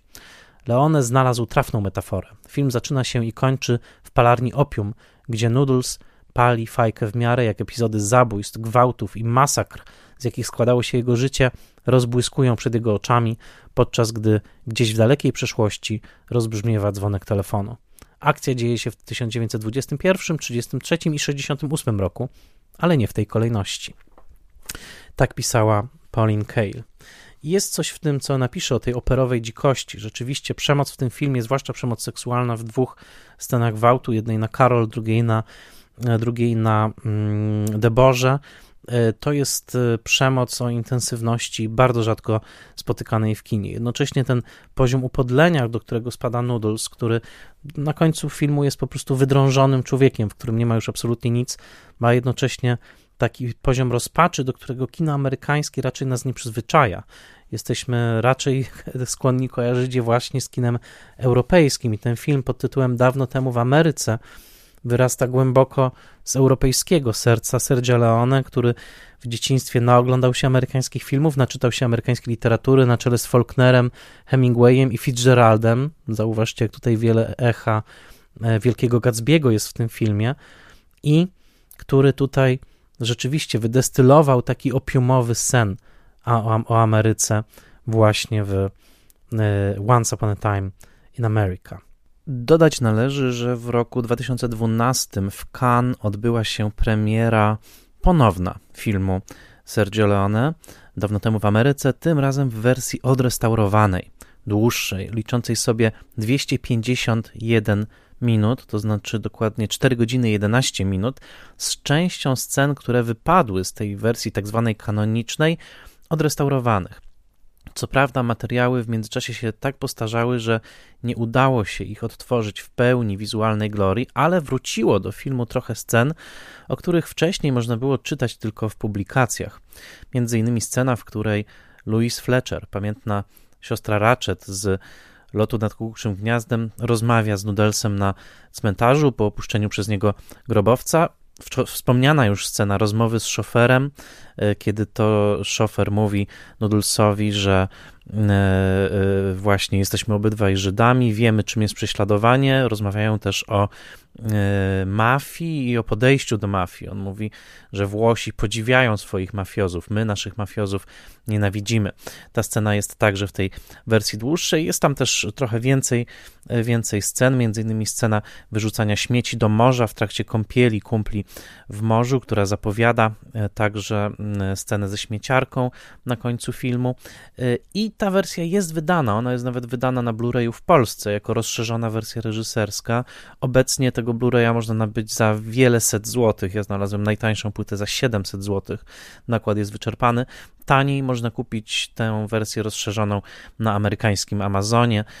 Y, to jest dla kolekcjonerów oczywiście, y, ale warto pamiętać, że taka wersja miała swoją y, premierę i możemy oglądać także mm, dawno temu w Ameryce, nie tylko w tej wersji kanonicznej, obecnej, obecnej na Netflixie, ale także w wersji rozszerzonej. Powtórzę, te trzy wersje to wersja pociachana przez studio 2 godziny 20 minut, wersja kanoniczna 3 godziny 49 minut i wersja rozszerzona 4 godziny 11 minut. I teraz ostatni, krótki rozdział piąty dzisiejszego odcinka. To musi być długi odcinek, bo przecież dawno temu w Ameryce jest takie długie. A mianowicie, co dalej? Film nie odniósł sukcesu, Oczywiście z latami jego reputacja niesłychanie wzrosła i dzisiaj pojawia się regularnie na listach najlepszych filmów wszechczasów, zachowując swoją kontrowersyjność, albowiem nie ma wątpliwości, że w tej wizji Leonego e, elementy e, dotyczące zwłaszcza stosunku mężczyzn do kobiet, przemocy seksualnej są tylko po części przepracowane przez Leonego. Wydaje się, że on przy, pokazuje tych swoich dzikich bohaterów w momentach także takich paroksyzmów przemocy, czasami z obrzydzeniem, czasami z mieszaniną fascynacji i obrzydzenia, a czasami e, po prostu z fascynacją. To jest film, który dotyka najmroczniejszych obszarów e, ludzkiej duszy i wydaje mi się, że także w pewnym sensie jest mroczny. Jednocześnie dominującą cechą tego filmu, tak jak zresztą mówiła Elizabeth McGovern, aktorka, która broniła e, w Cannes filmu w momencie, kiedy został po raz pierwszy zaatakowany właśnie za te ekstremalne sceny seksualnej przemocy, mówiła, że główną cechą tego filmu i główną cechą Leone jest melancholia, czyli spojrzenie w ogóle na ludzki los z takiej niesłychanie pesymistycznej perspektywy, albowiem zwróćmy uwagę, że w świecie Leonego i w świecie tego filmu absolutnie nikt nie wygrywa. Wszyscy są na swój sposób E, skażeni i, e, i potępieni. A zatem co dalej? E, gorycz, ogromne problemy zdrowotne. Leone bardzo źle zareagował na przemontowaną wersję, na fakt tego, że odebrano mu dziecko, które tak naprawdę wychowywał przez ponad dekadę. Mówiłem o tej ogromnie długiej drodze do realizacji filmu I Leone umiera w roku 89, w roku, y, kiedy ma 60 lat zaledwie, y, przygotowując y, film, o którym marzył, następne wielkie marzenie, film pod tytułem Leningrad 900 dni. To miała być opowieść o obrężeniu Leningradu przez Niemców, inspirowana przez muzykę Szostakowicza, z rolą główną Roberta De Niro jako amerykańskiego korespondenta w Leningradzie. Film miał być największą produkcją Leone i e, wieść głosi, że zmarł on na atak serca w Rzymie na dwa dni przed tym, jak miał podpisać kontrakt na realizację tego filmu. Zdecydowanie byłaby to wielka epicka historia.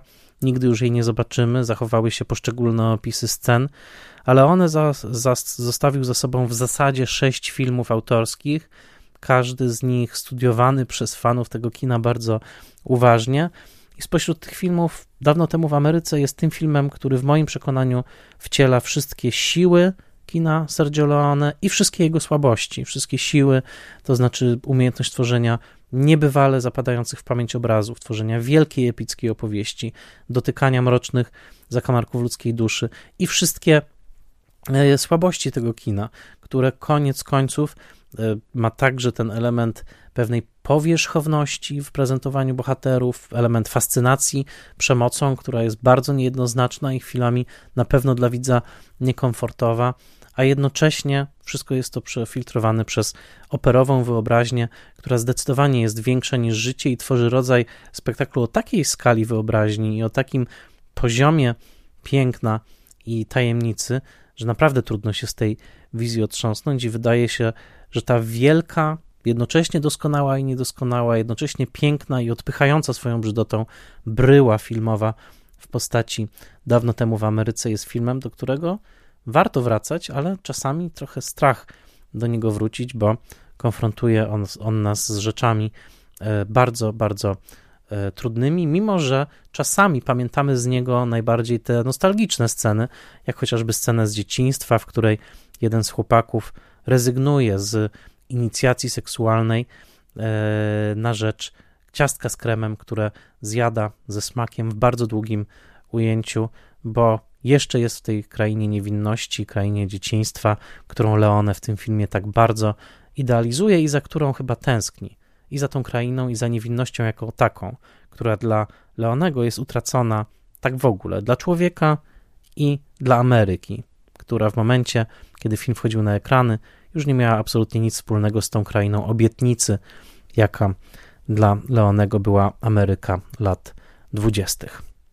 Mam nadzieję, że jesteście jeszcze ze mną. To bardzo długi odcinek. Serdecznie dziękuję Jerzemu Zawadzkiemu, serdecznie dziękuję Dianie Dąbrowskiej. Jerzemu także dziękuję za wmontowanie fragmentów muzyki Ennio Morricone. Bardzo dziękuję Wam za słuchanie. To była ogromna przygoda. Ten odcinek to było dużo roboty, ale mam nadzieję, że przynajmniej w części oddałem sprawiedliwość filmowi który myślę zasługuje na uwagę, który zasługuje na dłuższy komentarz. E, namawiam Was do obejrzenia tego filmu i mam nadzieję, że takie filmy będą jeszcze powstawać. Filmy o takiej rozpiętości wyobraźni, filmy tak szalone, mogą być nawet niedoskonałe na jakiś sposób, mogą mieć rysy, nie muszą być perfekcyjne, ale rodzą się z ogromnej wyobraźni i z głębi serca twórców, którzy potrafią walczyć ponad 10 lat, żeby zrealizować swoją wizję na ekranie. Serdecznie Wam dziękuję. Mam nadzieję, że odcinek Wam się podobał. Zachęcam do wsparcia podcastu na patronite.pl łamane przez Spoilermaster, albo przynajmniej do podzielenia się podcastem w mediach społecznościowych. Do usłyszenia. Kolejny Spoilermaster już za tydzień.